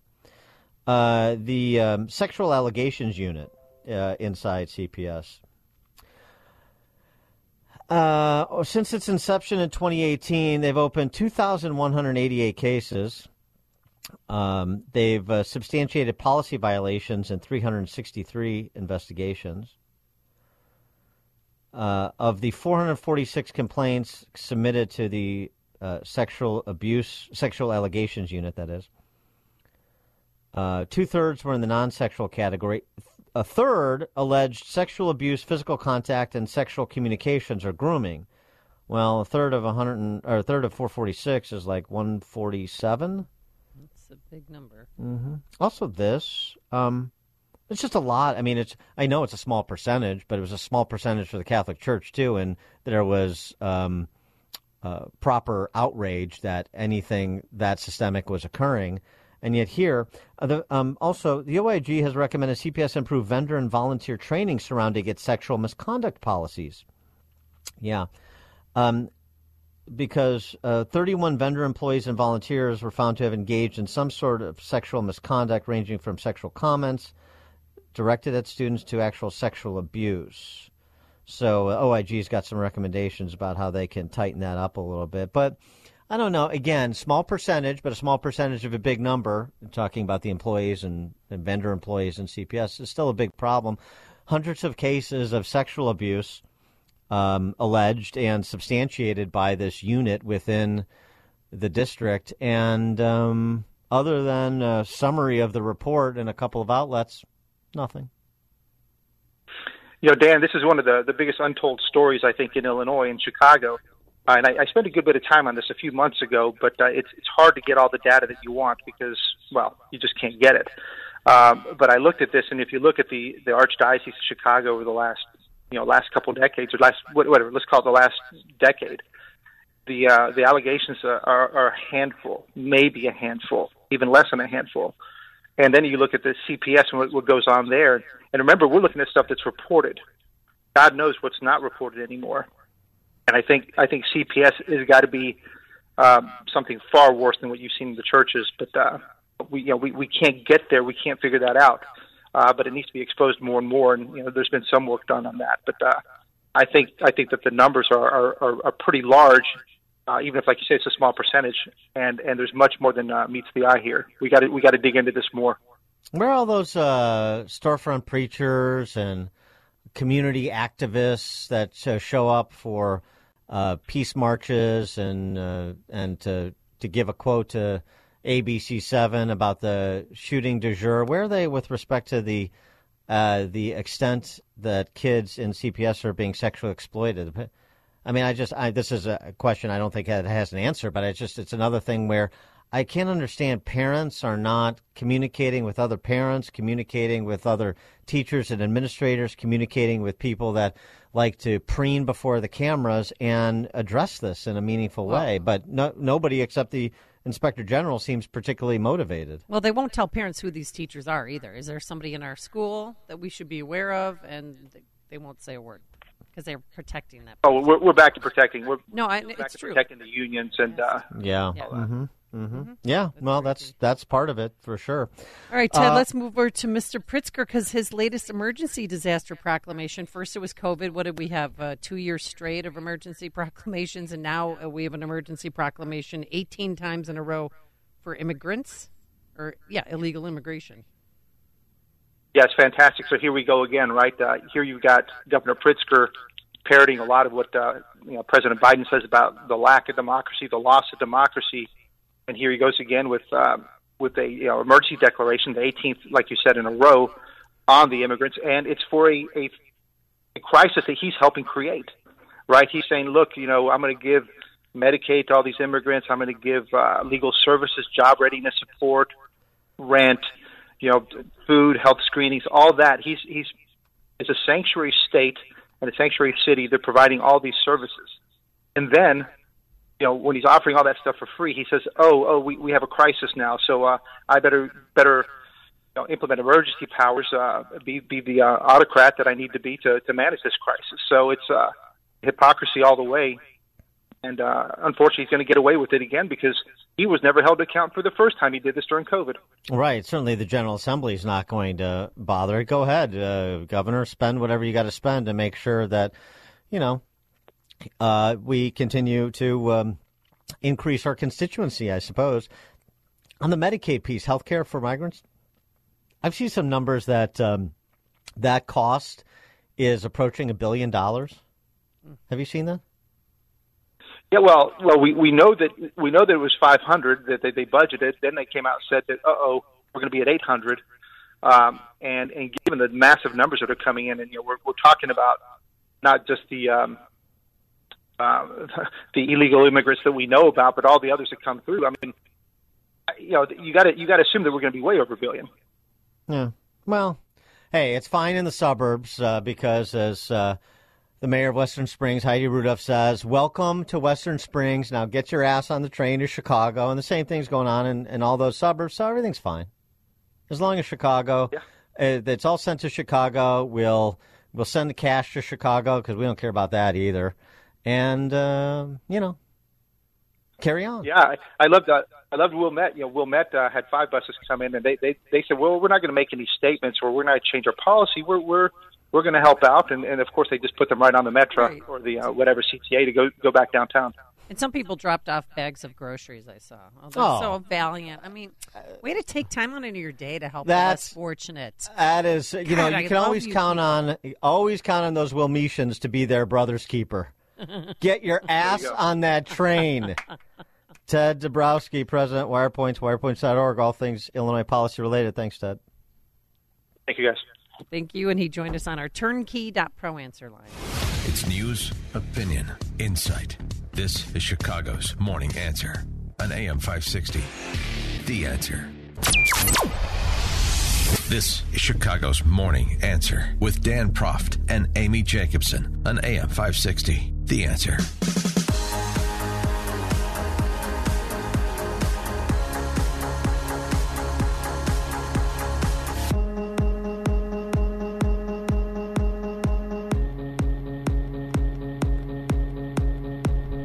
top of the morning, Dan and Amy. In advance of uh, the impeachment hearing on uh, Ali Mayorkas, he's your Secretary of Homeland Security. He made his way down to Eagle Pass, Texas, following in the footsteps of uh, House Speaker Mike Johnson and that uh, GOP congressional delegation that went last week. And he addressed straight away this uh, silly notion that some people have that DHS is not enforcing federal immigration laws. I don't know where people get this, says Ali Mayorkas. Some have accused DHS of not enforcing our nation's laws. This could not be further from the truth. Having begun my public service career as a federal prosecutor for 12 years, ultimately serving as a United States Attorney, there is nothing I take more seriously than our responsibility to uphold the law. And the men and women of DHS are working around the clock to do so. We are doing everything we can within a broken system to incentivize non citizens to use lawful pathways, to impose consequences on those who do not, and to reduce irregular migration. Hmm. Irregular migration, please uh, add that to your woke to English dictionary. Irregular migration means illegal immigration. Right. Or, as I say, an invasion. Yes. Yeah, irregular migration. I like that. Um, that's uh, very sweet sounding. Interestingly, uh, was, so you see what Mayorkas did there. First of all, he hides behind the men and women of Border Patrol. To criticize me is to criticize them. I stand with them, using them as political shields. Eh, par for the course. And um, the uh, issue of enforcing the law, he talked about uh, the record setting number of people they've turned away at the border and so on and so forth. Though he doesn't really address the underlying why is there record number record setting number of people at the border. Hmm. Anyway, um, despite all that, Bill Melugin over at Fox News reporting the following. Per three Border Patrol sources who were in the room while privately meeting with agents in Eagle Pass, and uh, so they're in this room, Mayorkas admitted to them that the current release rate for migrants caught crossing the border illegally is above 85%. So, um, yeah. Where do people get this idea that Mayorkas and this administration is not serious about uh, 12 million encounters and maybe 2 million gotaways? A number they won't even discuss. Where do they get the fact that, where do they get this notion the law isn't being enforced?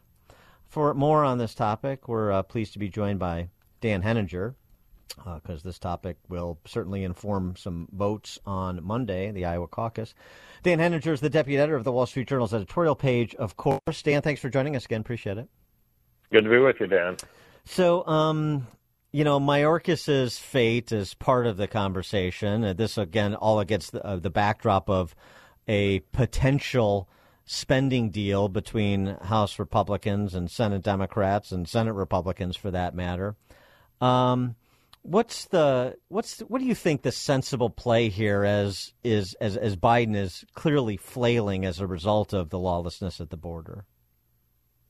Well, uh, the sensible play, I think, Dan, and this would be from uh, Joe Biden's point of view, would be in this supplemental bill, of course, that they're working on uh, over funding for Ukraine, Israel, and that includes uh, restored enforcement at the border uh, which would slow down the number of people coming across the border.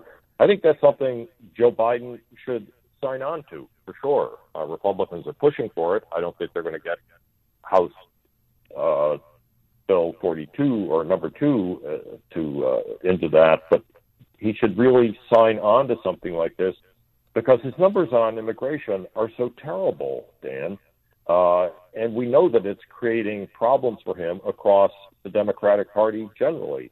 No one needs to be told what's going on in Chicago uh, or here in New York City or in places like Denver. It's a big political problem for Joe Biden. the flip side of that is represented by Secretary Mayorkas. Uh, there are many parts of the Democratic Party that are simply okay with all of these people flowing illegally across the border. And incidentally, I've listened pretty closely to your Mayor Johnson and Mayor Johnson in Denver, and they don't particularly complain about the people coming across the border. Their problem is that there isn't enough federal funding to help Exactly. them disperse these people. Exactly. right? Yep. So Joe Biden is on the one hand worried about his left flank that he might annoy them if he closed, shut down uh, the border, or at least tighten the border. But more generally, I think with the general voting population, he'd do himself a favor if he got this off the table. Um, but so far, you guys are as well as aware as I am. Biden seems to keep playing to his left, terrified that they're going to desert him in the election in November. Well, so what, what do Republicans have to have, in your view, in order to cut any sort of deal on funding? Because obviously there's going to be uh, a contingent of the House Republican caucus that's uh, in the Tom Homan camp and uh, wants to shut down the government until policy changes, significant policy changes like Remain, uh, like uh, uh, asylum only, asylum applications only if you uh, enter at a port, at a designated port of entry and so forth. Um, they, they, those are have to haves in order for them to sign on to any spending deal. I think the biggest thing they need to have, and the one thing they should insist on, is uh, a rollback of what's known as humanitarian parole. Right? Humanitarian parole is uh, a euphemism for catch and release. That's what's going on. You come to the these people come to the border, they make like a generalized claim of persecution, and they're let go and sent into the country. Uh, if that were reversed, if you simply could not show up and say I have a problem and uh, get released and say I'll come back, you know, four or five years later for an asylum claim, I think that would significantly slow down the flow of people coming across the border. I mean, I saw a report on CNN last night, Dan, about the extraordinary number of people coming from China. Yeah. They're, they're paying twenty thousand dollars to get on planes to fly into South America, and literally sign up with people putting them up in Airbnbs and people in places like Honduras, and then uh, they get accompanied up to the border. And for paying even a little more money, they can get a taxi cab to drive them across the border. From China, and people are Well, coming now from Africa. It's 31,000 Chinese in 2023, and most of the, most of them are young men, and that Yes. causes concern for people. and they look very they look pretty well educated to me as well. Uh, the border is open, and anybody who is upset about their lot anywhere in the world, uh, such as in northern Africa, because they've shut down some of the passageways into Europe, they're now rerouting themselves to the southern border of the United States. Uh, and whatever one's views of immigration, and my views of immigration are pretty positive, at least legal immigration, uh, it is clearly falling apart for Joe Biden. And uh, And- the question and- is whether he has the strength to uh, address it. Well, clearly, uh, the Mexican president AMLO uh, believes he doesn't because the proposal that he made, a 20 billion for Latin America and the sanctions against Cuba, Venezuela, and uh, 10,000, uh, uh, excuse me, 10 million. Uh, 10 million give uh, essentially legal status and, and a right to work to 10 million uh, Latinos that are currently residing in America without those things and that's for some sort of vague promise of helping old Joe in D.C. I mean, that is that that that that, that is really telling offer by AMLO. It seems to me what he thinks, uh, where he thinks Joe Biden is on this. We agree, Dan. I thought that was uh, just bad faith on AMLO's part, virtually amounting to attempting to blackmail the president of the United States. I mean, one of the most fantastic things he said in that negotiation is that he wants the U.S. as part of any agreement by him to open normalization uh, negotiations with Cuba. I mean, you just had to stand back and say, what is he talking about? Mhm. Normalization with Cuba?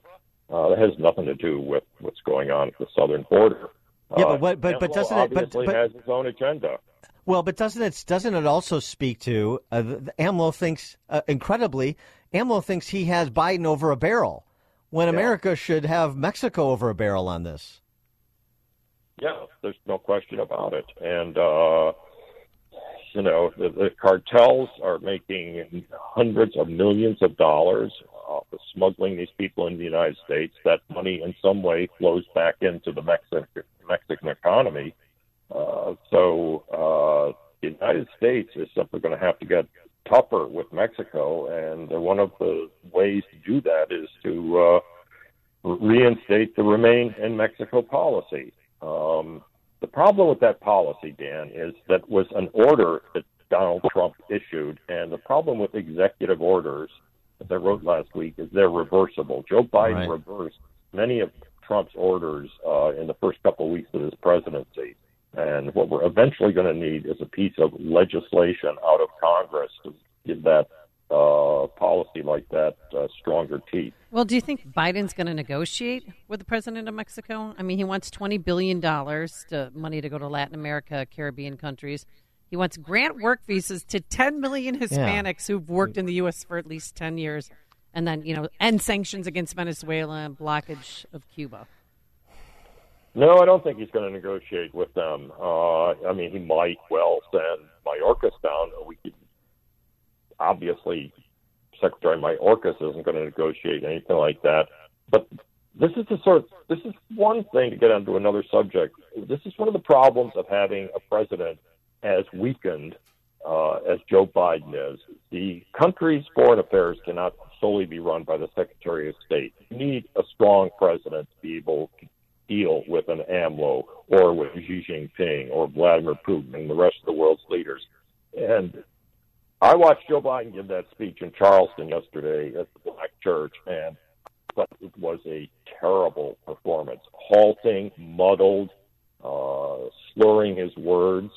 Uh, it simply wasn't impressive. And the idea that that guy is going to negotiate a serious uh, border agreement with the president of Mexico is inconceivable. What about the substance of what he had to say in South Carolina, sort of building off what he said in Valley Forge on Friday, and the characterization essentially that, uh, you know, January 6th, of course, we've heard this before, that uh, an attempt to overthrow the country, overthrow the government and uh, seize control of uh, and ins- install a MAGA dictatorship, and it came within an inch of happening. And then, then he transitions, says, and th- that same mob, January 6th mob, which is all Trump voters, they- they went from January 6th to banning books and doing all these other horrible, preventing people from voting and doing all these other horrible things too. I mean, do you think that sort of uh, scapegoating and that sort of um, a creative storytelling is going to uh, claw Biden back into this race? Uh, obviously, that's what they think. Uh, they're not uh, at this point not going to run on their record. I think that the, the risk he's running there, Dan, in pushing that argument so far, is that it ends up not being just about Trump, and also not just about the Trumpians, the, the tightest supporters of Donald Trump. He runs the risk that people on the outer perimeter of that, who might be say, sympathetic to Trump's pres- policies when he was president, they begin to think he's talking about them as well, that he's insulting them and dragging them into this uh, indictment of uh, Donald Trump. And so I think Biden does run the risk here of uh, overstating this case against Trump. But uh, boy, that Valley Forge speech named Trump 44 times. Clearly, this is uh, uh, Exhibit A in the Trump reelection campaign. If Trump win, if uh, Trump wins the Iowa caucus on Monday by you know something approximating where the polls uh, had it going into Christmas, you know, thirty points, twenty five points, thirty points. Um, I mean, is the is the race over? Um, we'll have to wait, I think, for New Hampshire at least to see whether the race is over. It kind of looks effectively over. Uh, you know, Trump is in the news. He's going to be in the news today with his appearance before the appeals court in Washington over his uh, immunity claim. And it just kind of sucks the oxygen out of the Republican primaries. This is what people are reading and thinking about, and uh, I think it probably is going to add up to um, a Trump victory in these in these early primaries. But you know, we- we've been talking about polls all this time, Dan. We got to see some real voters show up and express their opinion. So I'm I'm willing to wait at least through New Hampshire to see what uh, which way the wind is blowing with Republican voters. He is Dan Henninger, deputy editor of the Wall Street Journal's editorial page. Dan, thank you as always. Appreciate it. Good to talk to you guys. Thank you. And he joined us on our turnkey.pro answer line. The stories you need to know to start your day. This is Chicago's Morning Answer on AM 560. The Answer. Only the biggest stories, only the biggest guests, and only the biggest opinions. This is AM 560. The Answer. Top of the morning, Dan and Amy. All hail Michigan, I guess. I know, Uh, it's hard, but it makes the Big Ten look good. Michigan uh, dominating Washington yesterday and winning a national title, first since 1997 for the Wolverines. And of course, as uh, is well known now, J.J. McCarthy hails from LaGrange. He was at Nazareth High School before the COVID lockdowns. The COVID lockdown sent J.J. McCarthy to IMG in Bradenton, Florida, because he wanted to play football in high school and continue on to play football in college at the University of Michigan. So he left Illinois, as other some athletes that were fortunate were able to do to play sports in other states. We I remember we talked to uh, father, remember, whose son father played- moved in, moved to Indiana. Yep, moved him in, and he now, then he went on to play at the collegiate level as well. So a lot of families made sacrifices so that their kids could have a future in sports. Yeah, and some, and obviously a lot were unable to. But um, yeah, the the JJ McCarthy really drives it home to remind people exactly uh, what happened uh, for the better part of two years, at whose hands it happened, and um, you know what was what was lost based on just uh, looking at what JJ McCarthy gained. I mean, we didn't have a 2020 fall season. It got pushed back to 2021. Remember, I'm going to remind people. And you normally have six or seven football games a year. Well, they only were able to schedule three or four, but then somebody, in, undoubtedly, because you have a team that large, would have COVID, and they shut down the programs. The games weren't rescheduled. There was no CPS playoffs. There were no state playoffs because, God forbid, if something happened outside. I mean, the whole system was so messed up. And when you look at the map of all the states around us and all the states around them, they all had fall sports in 2020, full seasons, playoffs, city playoffs, state playoffs. It's sick. Well, And it still um, makes me mad what we did to our children. That's uh, What that's did. that's what we did. I'll tell you something else about that game last night too. Um, uh, we should thank Michigan for exposing Michael Penix, who I had high hopes for. Actually, um, I had Washington last night. Oh, you Um, you did? and he was, and I mean, it's such a great story too. This guy, he's had like three, three would-be career-ending injuries, and he kept coming back, uh, moving from Indiana to Washington, and and he he looked so good all year, but He's he didn't look good last night. So now uh, keep Justin Fields. Uh, I don't trust Caleb Williams. Uh, trade that number one pick for more first round picks and get some linemen and receivers. Okay, so that my thank you, Michael Penix. 312-642-5600 turnkey.pro answer line 64636 type in DA then a quick comment. Wasn't it the 5 point spread? But the game uh, was what 34 four and a half. Four and a yeah. half. Oh. Yeah. What was the final score, Dan? 34-13. Uh, you know, all the proceeds go Yes. to charity. oh right Uh, so they're going to fix the roads and fund the schools but here real quick here's JJ McCarthy celebrating giving a shout out to his hometown LaGrange Park Illinois You have visualized this moment every single day for the last year. How does reality compare? It's glorious. That's all I can say. I, you know, I just love my teammates so much. I love my coaches. It, it's bittersweet because this is gonna be the last time we get to play together. I love those guys so much. It's just such a special group, and no better way to end it. No better way. You had a big moment in this game. Your back's against the wall in the fourth quarter, and you pull off the longest run of your season. How did you keep that drive alive and gain the distance to win? Um, you know, just all film study. You know, they just give it up on third downs, and I had to take advantage of it at some time. And you know, offensive line did a great job of holding up so they couldn't shed on their blocks, and you know, the rest was history. Coach has called you the greatest college quarterback to ever play at Michigan. What do you think you are? I think I'm JJ McCarthy, kid from LaGrange Park, Illinois, that's just trying to be the best he could possibly be every day. That's all I think of myself as. How about you add national champion to that? Say that one more time. National champ? Yeah, we'll take that. That's for sure. All right, thank you so much. Take that, Tom Brady. Yeah. Yeah. Who else? Uh, take that, Jim Harbaugh. Take that, Elvis Grbac. Is he the greatest quarterback of at Michigan of all time? I don't know. I don't study Michigan quarterbacks. I went to Iowa. Uh, maybe like Chuck Hartlieb Fif- or Chuck Long. Uh, Chuck. Yeah. Right. Well. Right. But, Yeah, 'cause I'm but uh, of fif- Michigan I don't know. Fifteen and zero. uh, It's. I mean, there's a case to be made at the collegiate level. You know. Um, obviously, Brady at the pro level is a different story. But anyway. Um, yeah. I mean, you know, nice kid. I'm happy for him. He's, uh, he's got his high school girlfriend or the girlfriend he met in high school is there. You know, and the whole thing. It's all very, very uh, Norman Rockwellian uh, yesterday. So. Even though it cost me a few shekels, I'm I'm okay with it. Um, I can't believe he didn't. I mean, because he went to he originally went to the high school that your mother graduated from. Correct. Mhm. What is it, Nazarene? Would Nazareth. Speak, Nather, speak Catholic for me, Dan. Yeah, Nazareth. Yeah, hmm yeah, yeah.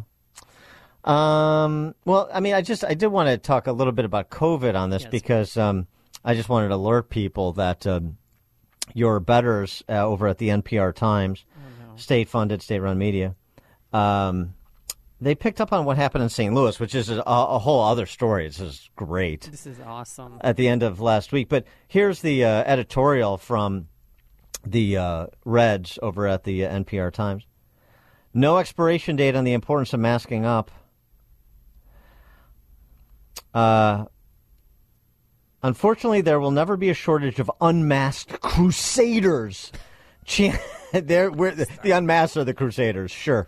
Championed by the many Americans who would rather get others sick than take a simple oh measure to keep them safe. They will never stop r- repeating this. There's nothing you can do to make them stop repeating things that aren't true. No one wants to relive 2020, and it's clear the U.S. will never emulate the Asian countries whose citizens have been wearing masks for decades, whether to keep from breathing in pollution or sneezing on strangers. But cases of COVID, influenza, RSV rise here as they rise here and across the country. It's not a big ask. Mask up when possible. Come on. 312 642 5600, turnkey.pro answer oh. line 64636. Type in DA, then a quick comment. One more time don't for work. the Masks one more don't work. one more time for the good of the order. Mask up when possible. Hey, Dan, is it just it's for two always weeks? possible. Ju- is, are they asking just for two weeks? It's always possible. No, no, no, just no. to stop the spread, just for No. just for a few weeks. Do your part, Dan. Step J- up. John Segreti, who's a uh, epidemiologist with Rush Medical Center, said people seem to think COVID is gone, and it's not. No, I, I don't think people think COVID is gone. I don't think people think the flu is gone. I don't think people think RSV is gone. I think they have most people, not all. The COVIDians have not, but I think most people have just calibrated the risk. You know, one of the things that all the professionals that were part of the COVIDian mob refused to do themselves or give quarter to anybody else who did to rationally calculate the risks and respond proportionate to the risks. Right. That's what people are doing. Wearing a mask probably won't become mandatory in most public spaces anytime soon. Doesn't mean we shouldn't keep one handy. Don't let masking up slip away completely. Hmm. just just to do it do it to keep alive the memories of when we all were forced to wear masks for no particular reason. Hey, throw on a mask. It doesn't do any I mean they're almost saying it doesn't do anything. So mask here, mask don't mask there, mask when it's possible. It's always possible. When should you mask? When should you not? They don't say. No. Because they know. Hospitals here have mask mandates now. They're just you're supposed to you got to keep up appearances. You got to justify the support. Uh, you got to justify uh, the what the COVIDians imposed to their supporters, and again, of course, you know, demonize anybody who would offer nary uh, a question as COVID deniers. Ugh. Then there's that word again, deniers. I heard someone on Sunday. I have half my congregations now masked up again. It's so frustrating. Say, well, masks didn't. We ready for this? This is their line of argument. Masks didn't work because not everybody was wearing them. Exactly. Of course. Isn't No. that great? It's, It's it- so- s- same thing so with the vac- Same thing with the vaccines. Oh yeah. They didn't work because not everybody got one. Okay, sure, uh, go with it. But I love on Friday Whatever you come up with. That St. Louis health director decided to reimpose mask mandates. So this, yeah, this St. Louis health director. This is awesome. Her name is Matafaz Matifadza Hlatshwayo Davis. And this is why you said her name and not me. It's funny too. It's it's interesting because I had my first car out of college was a Matafazda 929.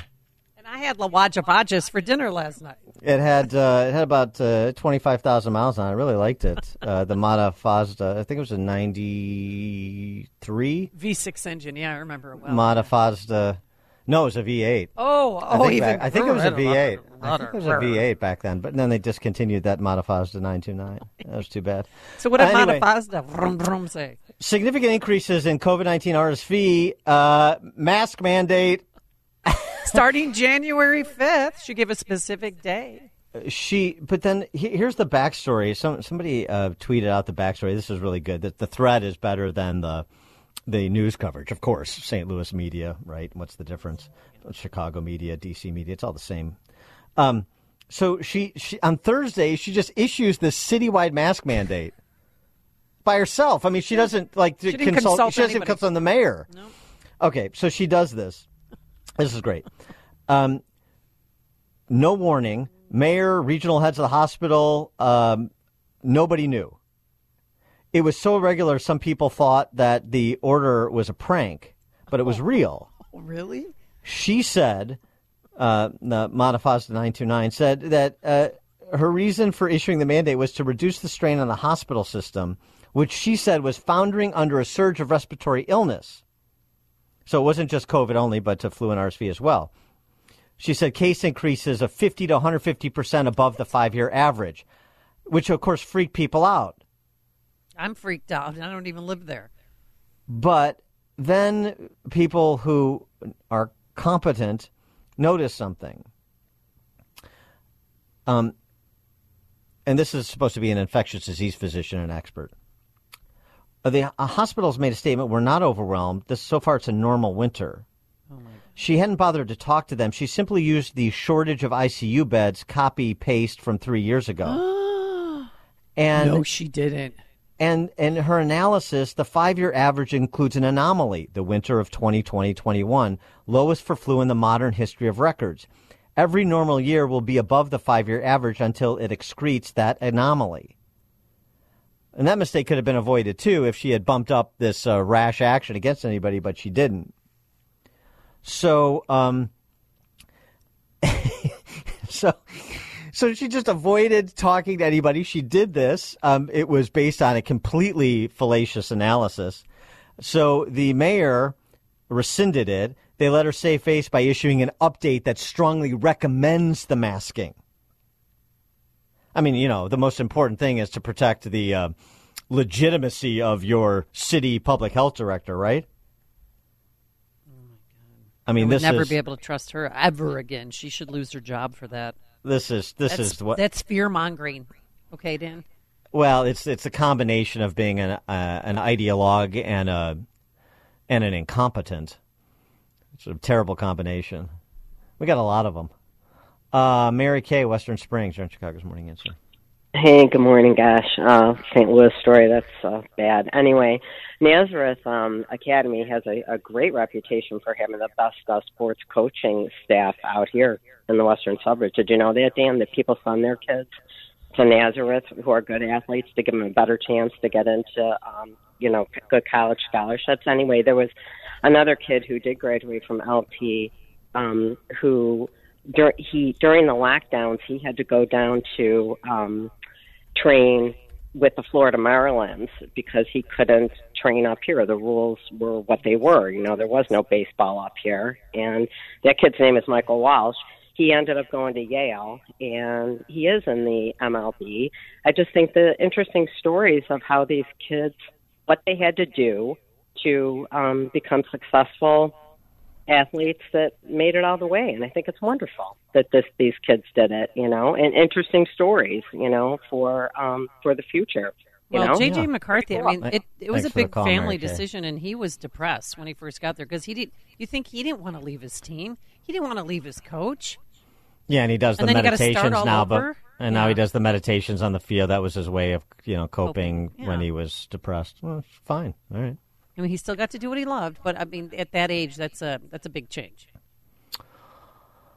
And uh, now he's a national champion. Good for him, Mister Big Shot. Now, fine. Hey, He seems humble. No, he does. For does. now. Yes, he no, does. he should he be. does. Yeah, he will. Uh, Bob in Paloma, Michigan. Good morning. Thank you for taking my call.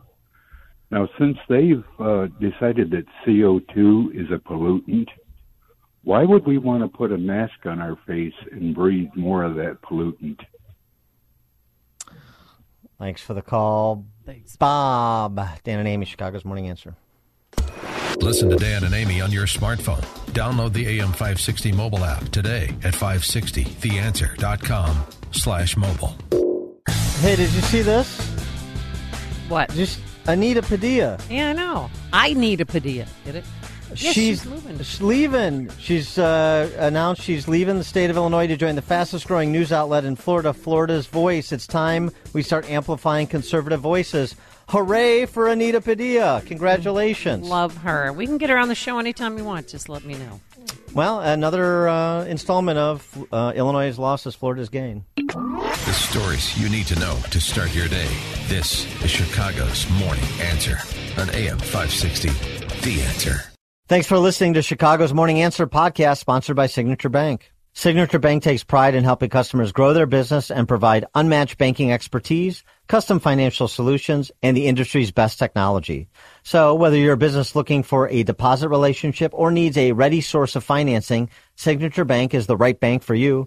Call today at 773-467-5600 to hear how Signature Bank can help your business grow and thrive. Member FDIC, Equal Housing Lender.